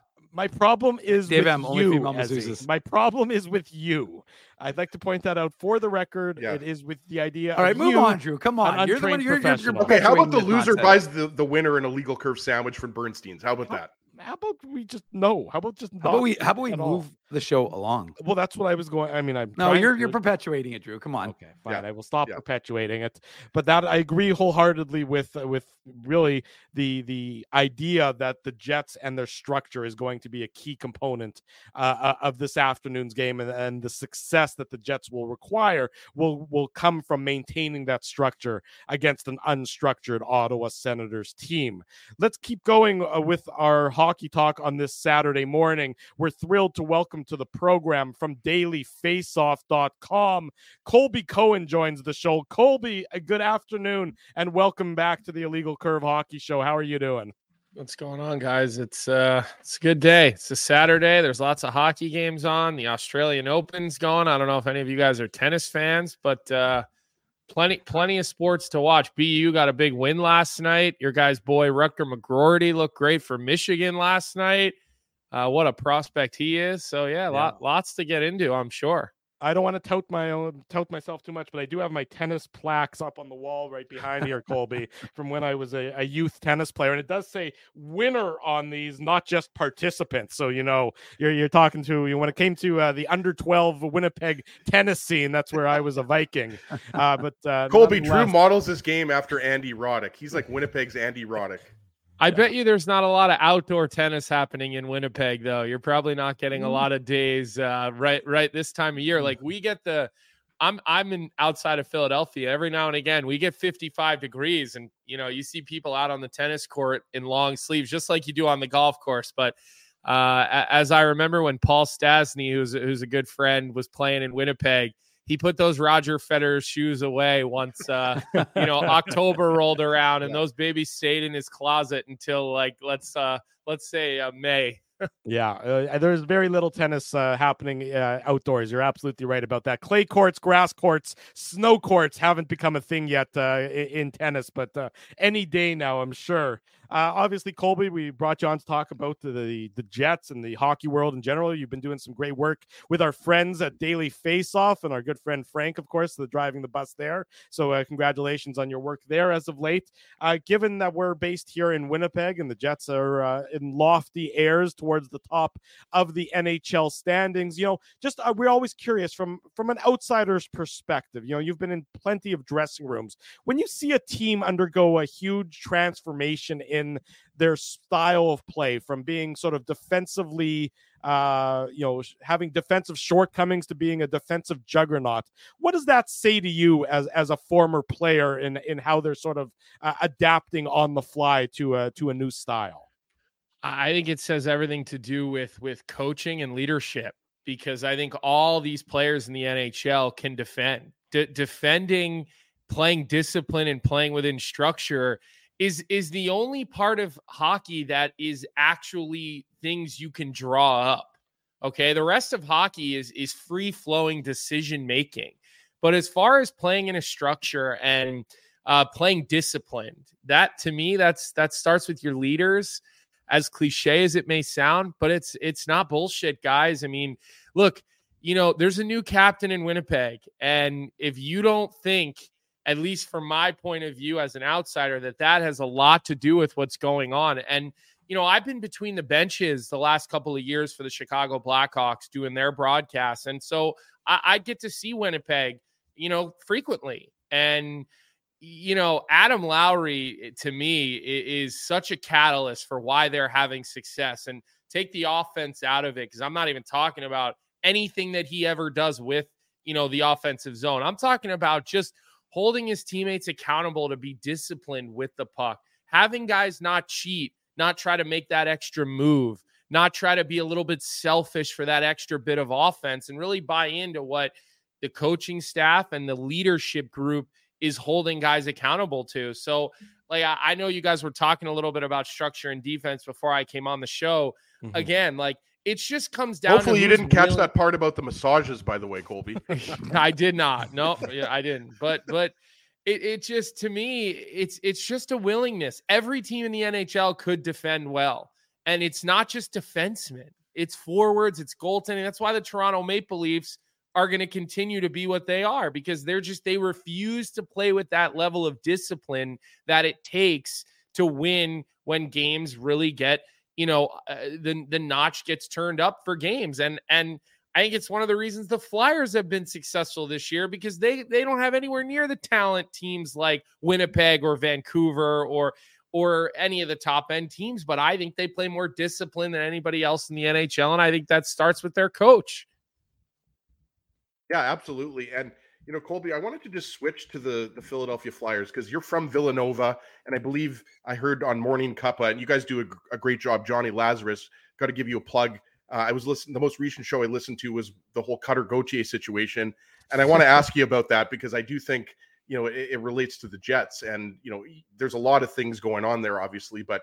Um, you know, I, I heard you going off a little bit uh, about Cutter Gauthier, and we had we actually had Anthony Sanfilippo on the show uh, last weekend. But you, of course, played for Boston University, uh, one of the top programs in NCAA.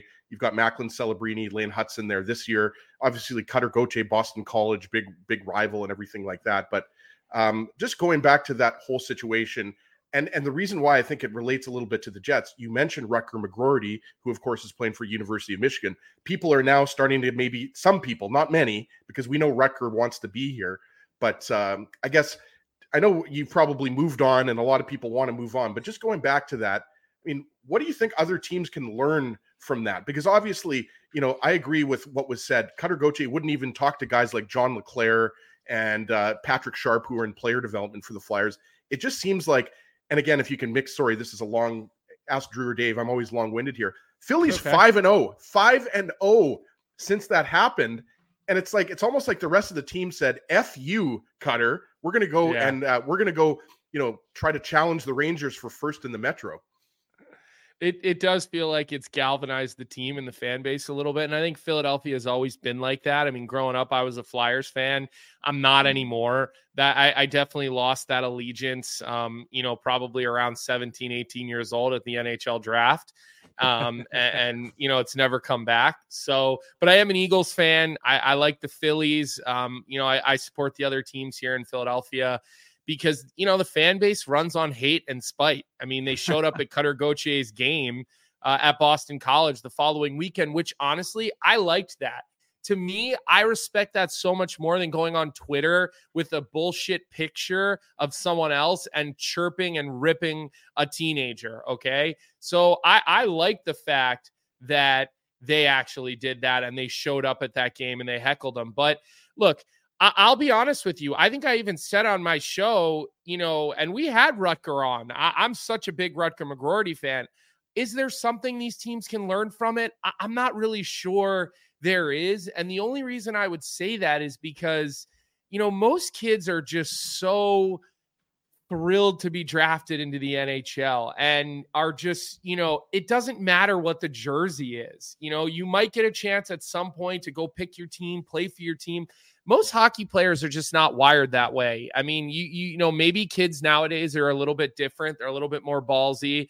They're a little bit more unafraid to, you know, use their voice. But you know, at the end of the day, and and I said this on Morning Cup of Hockey, and and we talked about this, and we had Frank on, and and you know, I've talked to Scott Hartnell, and I know all the players involved. Like I know Sharpie from from Chicago, and you know, John LeClair was my favorite player growing up. So there's just a million points of connections here. But what what he did didn't bother me because at the end of the day, he had leverage and he exercised it. And you know, I got to tell you, teams exercise their leverage every single day of the week. Okay, whether you're a player, whether you're a broadcaster, whether you're a coach, a manager, at the end of the day, nobody, you know, the team does what they want. And so I'm not upset at Cutter Gauthier for le- for telling the Flyers sorry. I'm not coming there for whatever the reason is. He had the leverage to do it. He did it. What upsets me and what I found to be troubling about this guy is how he did it. The right. disrespect that he showed to the individual parties and the and the organization and the fan base that's where I had a problem with it. Okay. We've seen players leave for different situations Jacob Trouba, he left Winnipeg. He mm-hmm. had a family situation. His wife mm-hmm. wanted to practice medicine. I'm sure you guys know the story better than I do. Okay. Disappointing? Absolutely. Right. But at the end of the day, these are human beings. Right. And, and, and that's where I kind of drew the line with the whole situation is that I, I just I don't have a problem with a player using their leverage. What I have a problem with is how you handled it. And um, you know, I know Rutger McGroarty since he's a little kid. I played for his father. Um, and let me just tell you, that kid's a he's a hockey player. Yeah. Like, I don't think it would matter if the game was in the middle of a of the Arctic tundra or if it was in the middle of the desert somewhere, God knows where. That kid, once he straps up, he's he's coming. He is like gonna punch you in the face. He's gonna run you over, and then he's gonna score a goal you know, and then he might take your girlfriend. Like that's the kind of kid, the kind of hockey player he is. He's old school, right? So, you know, I, I, said on social media that that's the future captain of the Winnipeg Jets. I mean, Absolutely. I have no idea if he ends up there, what, but I mean, you watch the way he plays at Michigan. When he's going, he he drags that entire team along. And there's other skilled players around him, but but that's just who he is. That's his personality. He's a leader. He's a coach's kid. Uh, he eats, sleeps, breathes the game of hockey. And I'm not sure kids nowadays do that. I just don't. I think there's so much other shit going on. I sometimes wonder what the commitment level is for all these guys.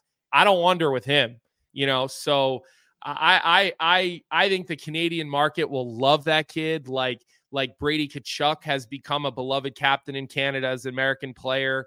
Um, like Auston Matthews has become a beloved player in Canada as an American. Quinn Hughes, I mean, go go down the list. And so, um, but but I know, and I'm giving you a long answer, uh, but but I just don't I don't know if there's a way around this at this point because we do know one thing about hockey, guys. It's a copycat league. Once someone does it, once a team does something, once a play, other guys go, oh, well, oh, if he did it, then then then I think I could do it too.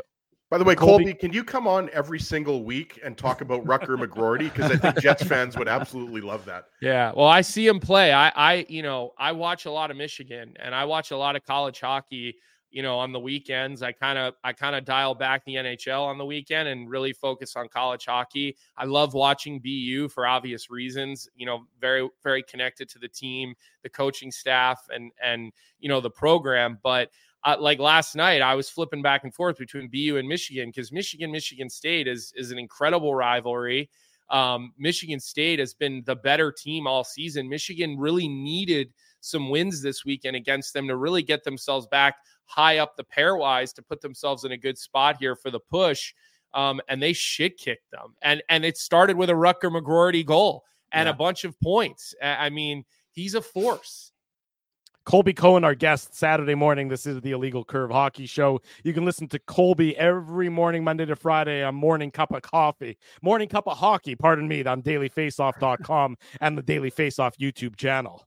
Colby, I can tell you this Jets fans have never been this excited to watch Michigan games since the 15 16 season when they were watching Kyle Connor just yep. absolutely destroy things with the CCM line. So, yeah. It's that was been- a great line, wasn't it? Oh man, Yeah, I, I'm gonna tell you because I watched all those games because there was a lot of excitement when the Jets drafted Kyle Connor and watching those games at Michigan. I mean, how he didn't win the Hobey Baker, I still don't understand because he was, and I can't attest to watching a lot of college hockey, but I watched him and he was absolutely unbelievable. Well, I can tell you this because I'm on the committee for the Hobey Baker.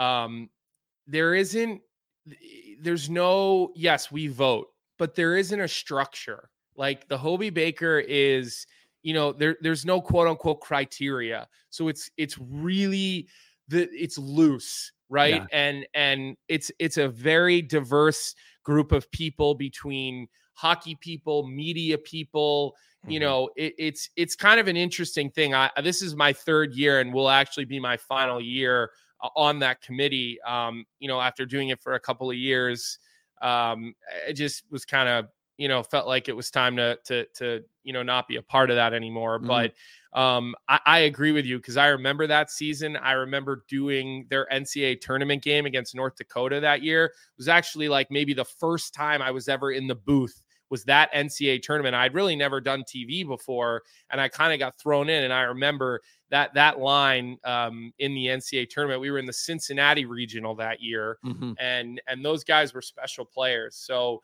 you know it, it's it's it's a good time if you're a Winnipeg Jet fan to watch the Michigan Wolverines, and don't be surprised with you know the way college hockey is now um you know moving into this whole nil where players are making money and this and that like you know more and more i, I think we're going to start seeing a little bit more you know uh, canadian players go the ncaa route. I really do. I think the chl um, you know, has gotten so stringent and they've got all those rules about guys going and playing in the American League too young. And, you know, like Mhm. they need to figure that out because I think there's a world where the CHL and the NCAA um, can all kind of coexist at one. But in my opinion, the pendulum is swinging a little bit into the NCAA's purview right now because $50 a week or whatever these OHL kids make or WHL or whatever. I know you guys have a WHL team, right? Not Right. anymore. They just moved. They just Oh, moved. they- Well, okay, they I mean, we have the Brandon Wheat Kings in Manitoba, but yeah, the Fair enough, Winnipeg, yeah. the Winnipeg Ice left. Yeah. Okay, yeah, I knew there was one at one point. Um, I knew the American. Obviously, I played in the building as an American League player. Um, you know, back back. Uh, geez, I don't know how long that was again now, but but it's it's it's a great time to watch college hockey. Like it really is, and and you know the games are really available everywhere. More and more, I see TSN all over Canada picking up games that I'm doing with ESPN or ESPN Plus or whomever. So. Well, I was just going to quickly say, you look at Max Celebrini, right? We mentioned him, Boston University, Owen Power, also Canadian. To your point, we're talking about the first overall. pi- Well, I mean, Yeah. Celebrini is supposed to be the first overall pick, but further to your point, right, Colby? Like, I mean, Canadians. There's a reason why Canadians are are choosing to go the NCAA route, right? you just get more time. It- it's less of a rush process. And right now, I think um, there's there's this sort of premium on goaltend American born goaltenders right now in the game of Mhm. hockey. Okay, the pendulum has kind of swung in their favor. And we were talking to Andrew Raycroft about this, who who's a Canadian guy. He's from, you know, he played in Wellington, Ontario, you know, and then he made his way through through the ranks. And you know, uh, he actually now does a lot of college hockey. So so this is a guy who really has seen both.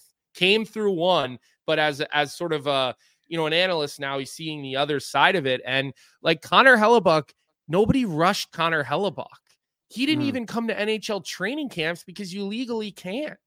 And so you think about those extra years these goaltenders are getting, these defensemen. You look at the Hughes brothers, they all stayed that second year. They all came out as 20 year olds. Like, what would have happened if Luke and Quinn Hughes at 19 were still playing um, in in Major Junior? They probably would have had 150 points, and they probably would have got a lot of bad habits in their game. Where staying at Michigan forces these guys to play against 24, sometimes 25 year old guys. Okay, and it forces you you know to, to keep a little bit of that discipline in your game and and again I, obviously i'm biased I, I went the college route i cover the game i do the ncaa tournament i call the national championship so i get it i have bias but you know i'm just seeing general managers that feel more comfortable and less rush with their prospects by letting them go to college and letting them kind of you know bake in in the ncaa route Well, and Colby, Colby, we have a perfect we have a perfect example of that here in Winnipeg, right? You have Chaz Lucius, the 2021 first rounder, who played the one year at Minnesota and then came and turned pro. And then, of course, you know, he's dealt with injuries. So that's an unfortunate situation for him. But I just want to ask you about Rutger a little bit because you, you are right. He is already a fan favorite. He was here for the development camp uh, this summer, and him and Colby Barlow, the 2023 first rounder, they became like stepbrothers. Like it was actually hilarious watching them kind of take over and really become like charismatic and, and own uh, this city very quickly. But for, for a guy like Rutger, do you see him staying longer at Michigan, or do you think this could? And I'm not. I mean, obviously, I'm not asking you to reveal anything. If you know, yeah, no, I don't know just, the answer, but I'll tell you my opinion. No problem. Yeah, yeah, yeah. And that's what I'm curious about your opinion, just in terms of the benefits of you know we because again we've seen it with guys. Kyle Connor was a one and done. Jacob Trouba stayed the two years. And obviously, there's always that concern, right? And especially like you said, now there's more so. It's like, well, if a guy stays a third year, is he going to stay a fourth? And and right. that sort of thing. So, in terms of Rutger, what do you see his sort of route being with uh, turning pro? Yeah, so I remember talking a lot with his father his freshman year, um, and I just kept saying, "Don't rush him, don't rush him." I see some of these other kids at Michigan are in a rush. Don't don't buy it in. Okay, you don't make your money on your first contract. Okay. Your money comes when on your second contract. The last thing you want to do is leave Michigan to go play in the American Hockey League when you have things left on the table at that level. Um, now, fast forward, obviously. Now I watch Rutger play at Michigan, and I think that's a guy who looks like he's ready to be a pro. So, you know, I think he absolutely made the right decision to come back for his second year. Now I think it's going to be up to him. I really do. And, and, obviously the team and and you know his family. I know his family's super tight knit. They make decisions together. Uh, they're always together. The both of his parents, his sister, they're they're such a great supportive cast for him. But I, look, I look at his game and and I, I do believe he's ready to take the next step. I really do. He's not a guy who worries me because let's just say he does take the step and he starts, you know, in the American Hockey League next year. That kid is going to will his way through that American League roster, will his way through that American League depth chart. Like he's not a guy that I worry about having to go deal with the bus rides and play the three and threes. And I know that that stuff is a little outdated in the American League. I know the three and threes aren't happening as much anymore. Still do. Um, they do, but not every weekend like we no. we did. You know, yeah. I mean, we did one every single weekend, other than we flew up to either Newfoundland or Winnipeg to play two games in in one of those cities. Mm-hmm. Um, but I, he looks to me like a guy who's ready to go but he also, guys, is a guy who feels like uh, an unfinished business type of guy. And if he feels that his team underachieves this year or potentially is going to be the captain at Michigan next season, which I could very well see happening, which is a, an, an, incredible honor and hard thing to do at college hockey to have uh, an underclassman uh, in a on in an, a sport that has older teams. You know, you could have he could be a 20 year old captain with 25 year old seniors right? Role types of players. So he may be a guy who says, I want to be captain and I want to win at Michigan. And let me tell you, that is the farthest thing from a red flag. Okay. That is a breath of fresh air, a guy who wants to win. He's not worried about his own stats. And, and that's what you get with him. Like he he's never going to care about his stats, this kid. He's going to care about team winning. You look at the World Juniors, you look what he went through. He was not healthy, especially, you know, the early parts of the tournament. Um, you know, he he he lays that hit in that gold medal game, which to me just changed the entire tone of that hockey game, brought such a level of confidence to his team. Um, like who who are these punks? They got nothing on us. And again, that's just who he is as a player. So is he ready? Yeah, I think he's ready, guys. You know, Dave, I, I think he could potentially challenge for an NHL roster spot next year, but is it going to hurt him to play a third year? No. If he does go back for that third year, do you worry about him being a senior? Probably not, because at the end of the day, you're seeing what Cutter Gauthier did. I think other players could do the same thing if they truly wanted to. Um, but you know, I, I he, to me, he's the type of kid who's ready. He's a pro. He plays like a pro when you watch him, sort of with his attitude and his skill set on the ice. Well, Colby, I'll tell you this: if he ends up in the American Hockey League with the Moose, I'll be uh, excited because I cover them extensively. So that'll be that'll be a little uh, fun guy to cover next year, no question about it. Last Yeah, question I have for you, Colby, is about you mentioned you played for uh, Rutgers' dad, Jim, with the Lincoln Stars of the USHL. You know, what was as a coach, you know, what was Jim's focus and you know, and, and sort of uh, entity that that you think was translated down to Rutger?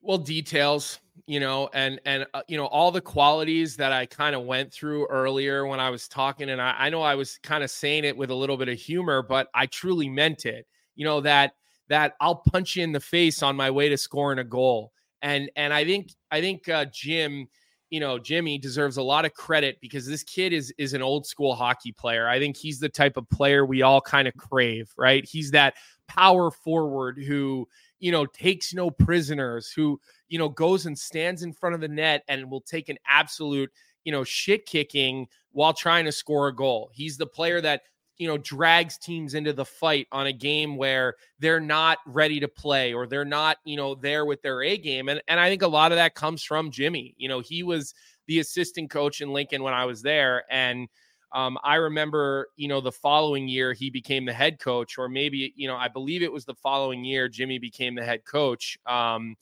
and, you know, I remember my friend Jimmy Hayes, you know, um, who we all know it's a terribly tragic thing that happened to Jimmy, but Jimmy was was playing at the US national team, but he was too young to go to college hockey. He still needed another year of high school and he didn't know where he should go.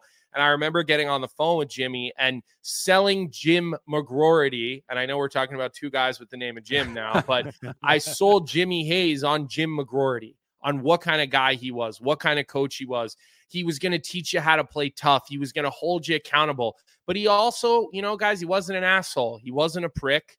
He was the type of player, players coach that you respected and that you made the right plays for because you didn't want to have to go look him in the eye if you made a hot dog type of decision or a hot dog type of play because he treated you even at a young age with such respect. And I think a lot of that is worn off on Rutger. Um, and when you ask Jimmy about it, he gives his wife all the credit um, and says he had nothing to do with it. It was all his wife, um, Cindy. But you know, at the end of the day, like he just has all the qualities that a captain should have. You know, I, I I watch the way Adam Lowry plays, and and I know Rutger, you know, has a lot more skill than Adam Lowry, but but there's a lot of similarities the way he kind of goes around and he patrols the ice and he looks after his teammates and he you know is the guy who stands up on the bench and he's not a, and he knows when to get into the refs and he knows when to challenge you know back on certain things. So I think some of those qualities, Drew, are, are what sets him apart and what makes him a bo- you know a natural leader. Um, and and look, I, I think we're going to get to see that as as Michigan. I believe they're 12th in the pairwise rankings right now, but they're going to have to win some games to make sure that you know they've got to buy into the tournament and they don't need their conference tournament to get in. And then from there, it, it's going to fall on you know Rutger and, and some of those other players, but you know, Rutger drags guys like Frank Nazar, who's another first round pick. He he drags him into the game, right?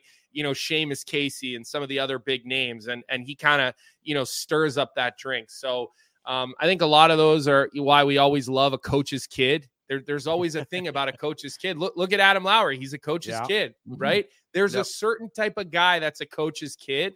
We've seen it time and time again, and and I think Rutger, you know, hit, hits the nail on all those things. Absolutely. And and Colby, just one last question for you, and it's it's non NHL related. Like you know, you can look at our names. We're all members of the tribe, which means we're we're Jewish, of course. Colby knows that. Um, but just for those who might not know what that reference means, and I wanted to ask you about the whole situation with the Israeli national team. And and obviously, we're not going to get into geopolitics or anything like that because obviously, you know, we all agree that war is awful, and we don't want anybody to lose their life in any type of uh, armed armed conflict, but specifically asking you about the decision of the IIHF to ban Israel, and then obviously the NHL getting behind Israel, and then Big the time. IIHF re- reversing their decision. Right?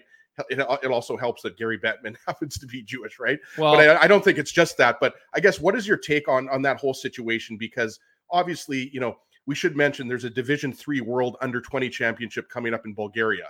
So that's what Team Israel was being banned for for participating in. Now they can participate in that tournament. So just what was kind of your overall take on that? It's a scary time we live in right now. There's a lot of anti-Semitism, and you've been a really, I think, strong voice for the Jewish community. So I yeah. commend you for that. Well, first off, I appreciate that, and you know, now that my paychecks don't come from uh, from a team, uh, I, I'm not afraid to say what's on my mind, and and I'm an opinionated person. I own that. They're my opinions. Everybody is entitled to their opinions, um, even opinions I don't agree with. I think, hey, that's totally fine with me. You have your opinions, and you know, I've got you know this hanging behind me which i'm sure is something that you guys you know recognize what that is obviously says you know bring them home. Um, i think we all know what that means and what that's about but you know w- w- as regards to the israeli national team i think the iihf made a very short-sighted decision. I think they were facing pressure from some outside sources and you know i know we don't want to get into a political talk but i think a lot of it had to do with politics um, mm-hmm. and and pressure and I, I just thought it was the wrong decision. I think it sent the wrong message. Um, you know, I think in a lot of these conflicts that we're seeing around the globe, I think we have to remember that, you know, most people are like us. We don't want to have wars. We don't want to see people getting injured. Doesn't matter, even if you don't agree with them, you don't like them, you don't want to see innocent people injured. And I think you know, athletes unfortunately get dragged into these things, you know, and players are not allowed to represent their countries if if international um, federations feel like their countries are doing the wrong things. And you know, you you you could really go around and pull athletes in every sport. Nobody wants to see bad things happening anywhere. And so I think the decision was short sighted. I think it sent the wrong message. I think it supported the wrong message. A lot of what we're seeing with the anti-Semitism around the you know the U.S., Canada, around the world. I mean, guys, my DMs are filled with Ugh. death threats, with you know people saying things to me that you, you know i mean keyboard warriors left mm-hmm. and right i mean it's it's it's so disgusting just because i'm voicing my opinion and and again everybody gets to have theirs now i will commend the nhl USA Hockey, the DEL, all of these bodies that stood up. And look, I know Gary Bettman's not going to take credit for something like this. And, and it's actually, he's completely kept his name out of this whole thing. Bill Daly was the one who did all the speaking. But the NHL had a lot to do with flipping this ban. And USA Hockey as well did a lot to help flip this ban. You know, Pat Kelleher and his team out in Colorado Springs is the executive director of USA Hockey. I mean, when they saw this thing, they were all like, couldn't believe what they were seeing. You know, leagues in in Germany, the the head of that league stood out and said something. So I think they did the right thing. They had the influence. They made the IIHF realize that how much of a bad decision this was. Um, they changed their decision. They're going to get to play as they should get to play. And you know, I think look, um, I, you know, again, short sighted decision. I was pretty harsh on the IIHF. The IIHF does a lot of things that, uh, you know, bother me. I, I don't think it's a well run organization. I think they've got a lot of problems in the way that they do their tournaments, the way they award their tournaments. The refing in their tournaments is bad.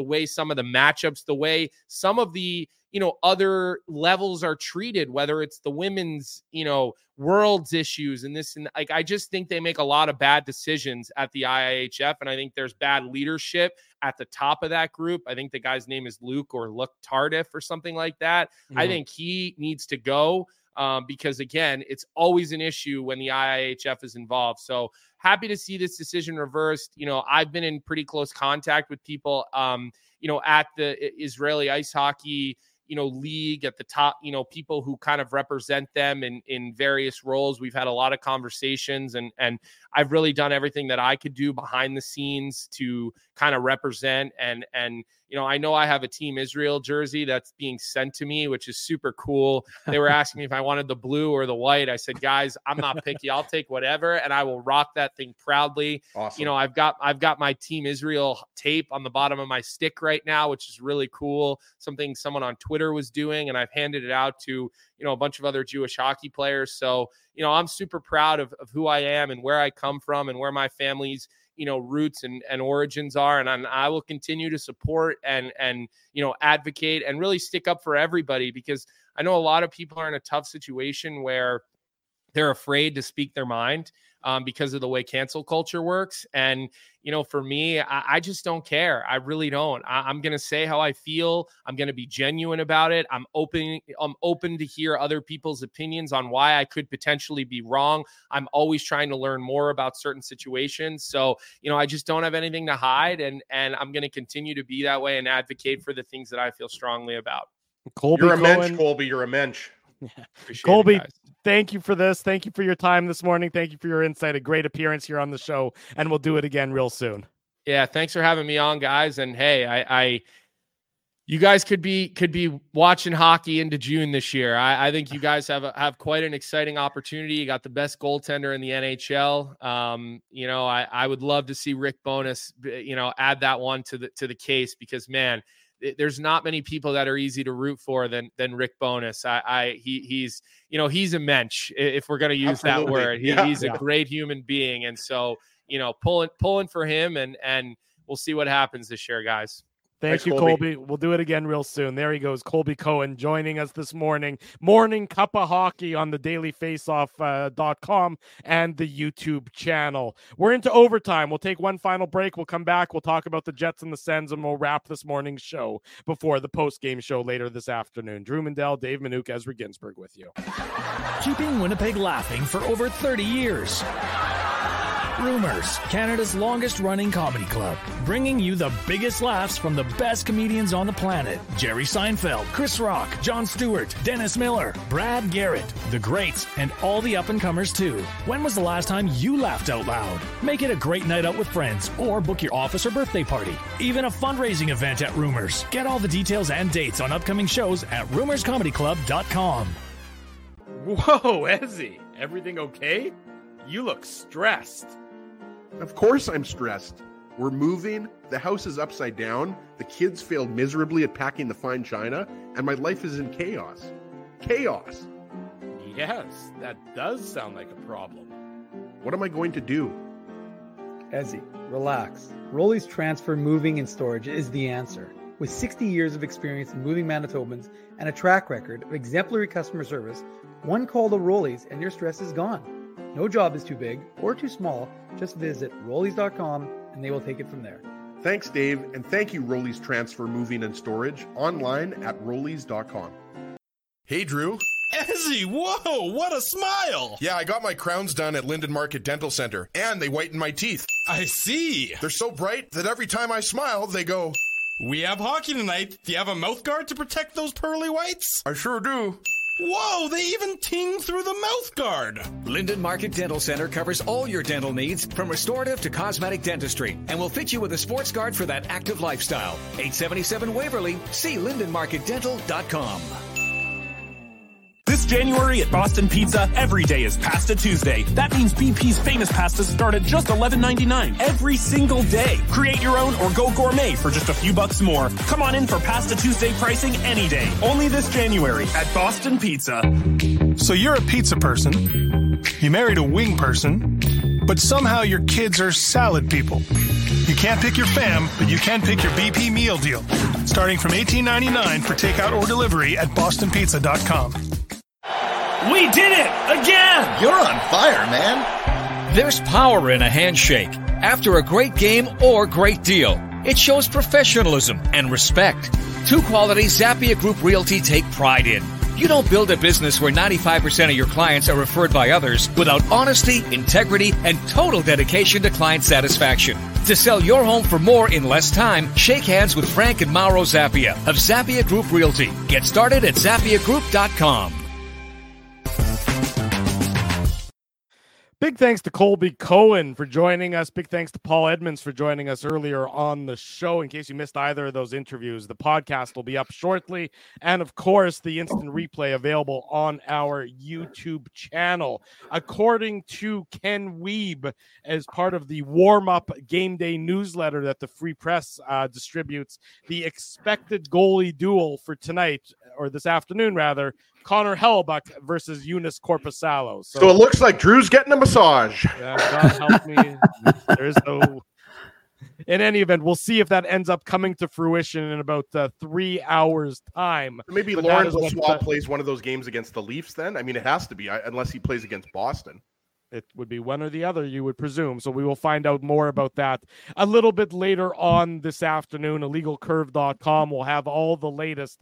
And of course, uh, Dave and I will be back later this afternoon for the Illegal Curve post game show right around 4:45 or so, somewhere around that after the Jets and the Ottawa Senators. So be sure to join us back here for that after this afternoon's contest. Want to say a big thank you to all of the sponsors of Illegal Curve who make the post game show, the Saturday show, and the website a possibility. Our friends at Rumors Restaurant and Comedy Club, Grid Park, where you can use code Illegal Curve to park for free, Linden Market Dental Center, Zappia Group Realty, Betway, Tough Duck, Boston Pizza, Seagram's, Rolly's Transfer, and of course, Farmery Beer, number two Donald Street. Get over there, get yourself some illegal curve lager, also available on all of the your favorite delivery apps. These fine companies support illegal curve hockey, so as a result, you should support them. A lot of Moose news and notes. We'll do a Minuk Moose minute on the post game show later on. Put on your antlers. It's time for the Minuk Moose Minute on the Illegal Curve Hockey Show.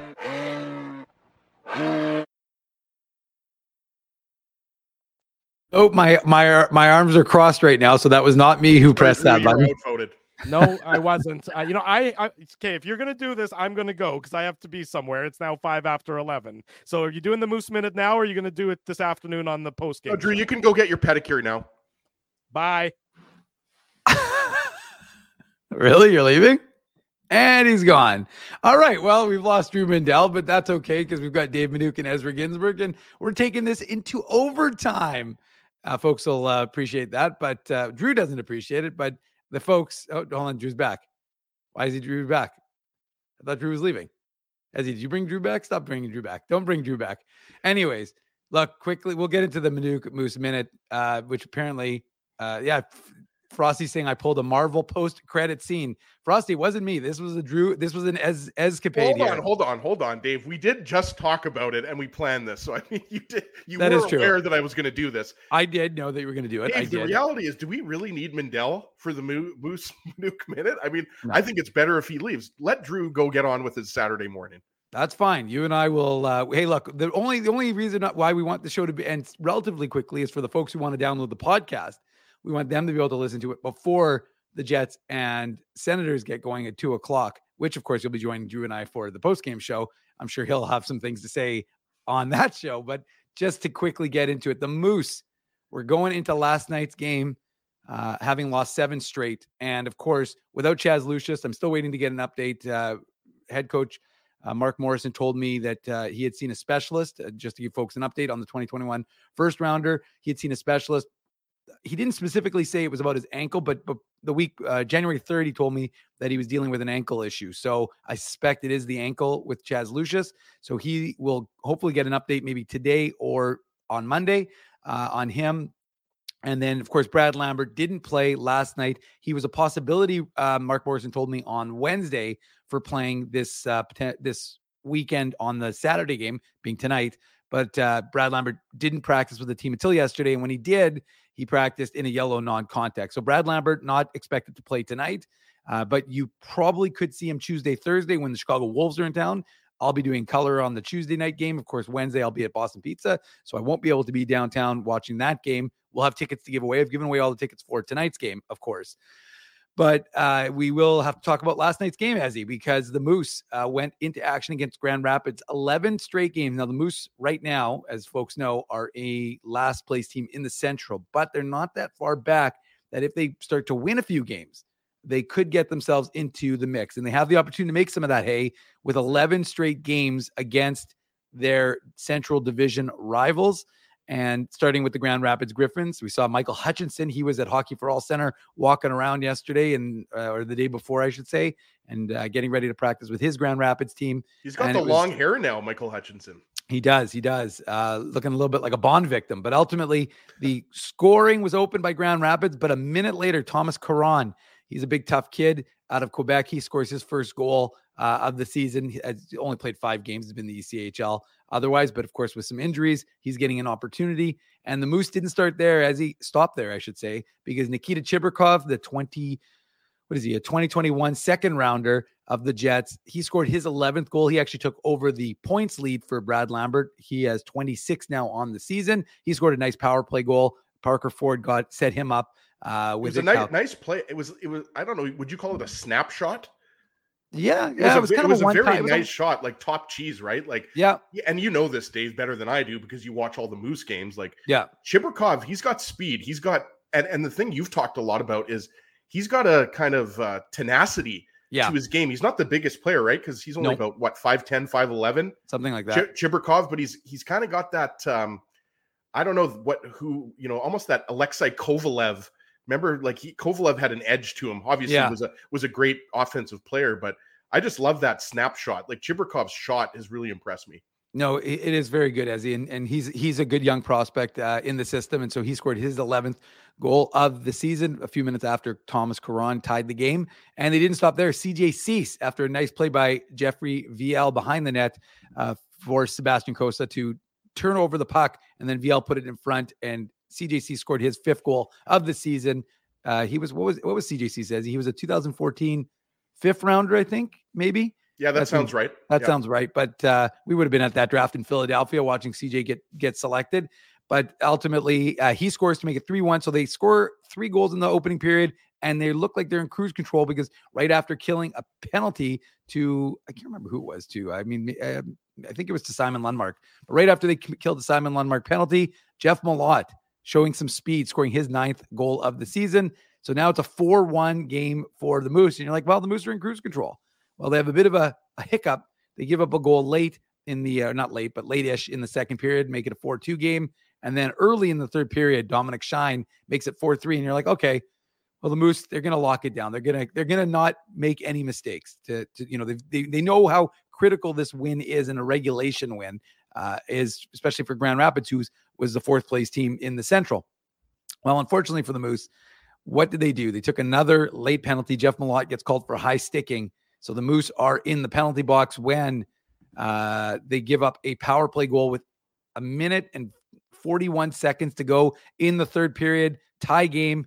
You're like, okay, well, it's going to overtime. They'll get a chance. And Kyle Capobianco almost scored a beauty. Ville Heinola had some chances. Yeah. But It was a nice end-to-end rush by Capobianco. By the way, all of this is based on all the videos you've clipped and posted on IC Dave on Twitter, Dave. So uh, yeah, I mean, I-, was loving it because I felt like I was watching the whole game just based on what you were posting. Well, that's why I try and do that. So people who don't get a chance to watch the games can feel like they have some sort of insight into what's happening with the AHL team of Manitoba. And uh, it was a four all, it was a yeah, four all game going into overtime. And uh, just a very unusual play where it looked like really the Moose were, you know, had control and then Grand Rapids was going for a line change. And there was just a, you know, a, a kind of a Marco Kasper takes a aggressive stance, goes right at Collin Delia. And there's two Moose players, and the two Moose players end up banging into Collin Delia. And it's called the puck looks like it goes in the net. It's initially called ruled a no goal. Uh, but after a lengthy review, as he I think it was the third, second or third song at least, uh, they did determine that the puck had crossed the line. So it was called a good goal, and the Moose lose 5 4 to Grand Rapids. So tough situation for the Moose uh, to to lose that game. Yeah, obviously they get a point, but one single point isn't good enough for this team right now. If they're again, if they want to make the playoffs, and they may get the benefit of some guys, you know, getting sent down because again, if Mark Scheifele's back sooner rather than later, that's going to necessitate a move.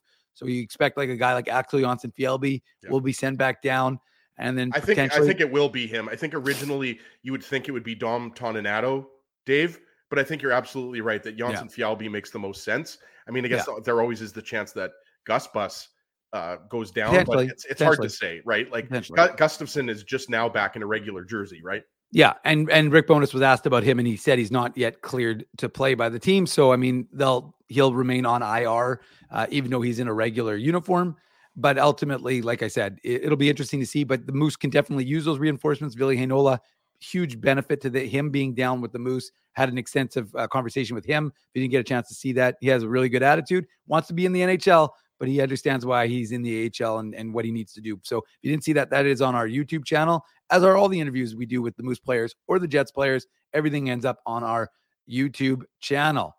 Okay, Ezzy. Well, that was an extended Minuk minute because Minuk Moose minute, sorry, because we have no Mindell. Somehow it's 11:15, and uh, we're still doing the illegal curve hockey show. This is like the old days when we were a three-hour show, folks. Just remember, this used to be a three-hour show until I finally put my foot down. I said three hours is too long.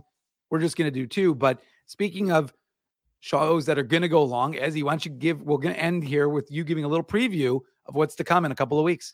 Yeah. Oh, thanks for that, Dave. I appreciate that. Two weeks from now, I think a lot of people in the chat know that it's going to be the official 15th anniversary of the Illegal Curve Hockey Show. Not not uh, exactly 15 years, but one day off. Yeah. February 4th, 2009 was our first Illegal Curve Hockey Show. I actually think it was called the illegal IllegalCurve.com Hockey Show at that point. Dave, I know you'll love that as you are the the editor and master of our website, IllegalCurve.com. But yeah, it's going to be our 15th anniversary show. We're not going to give away who the guests are going to be.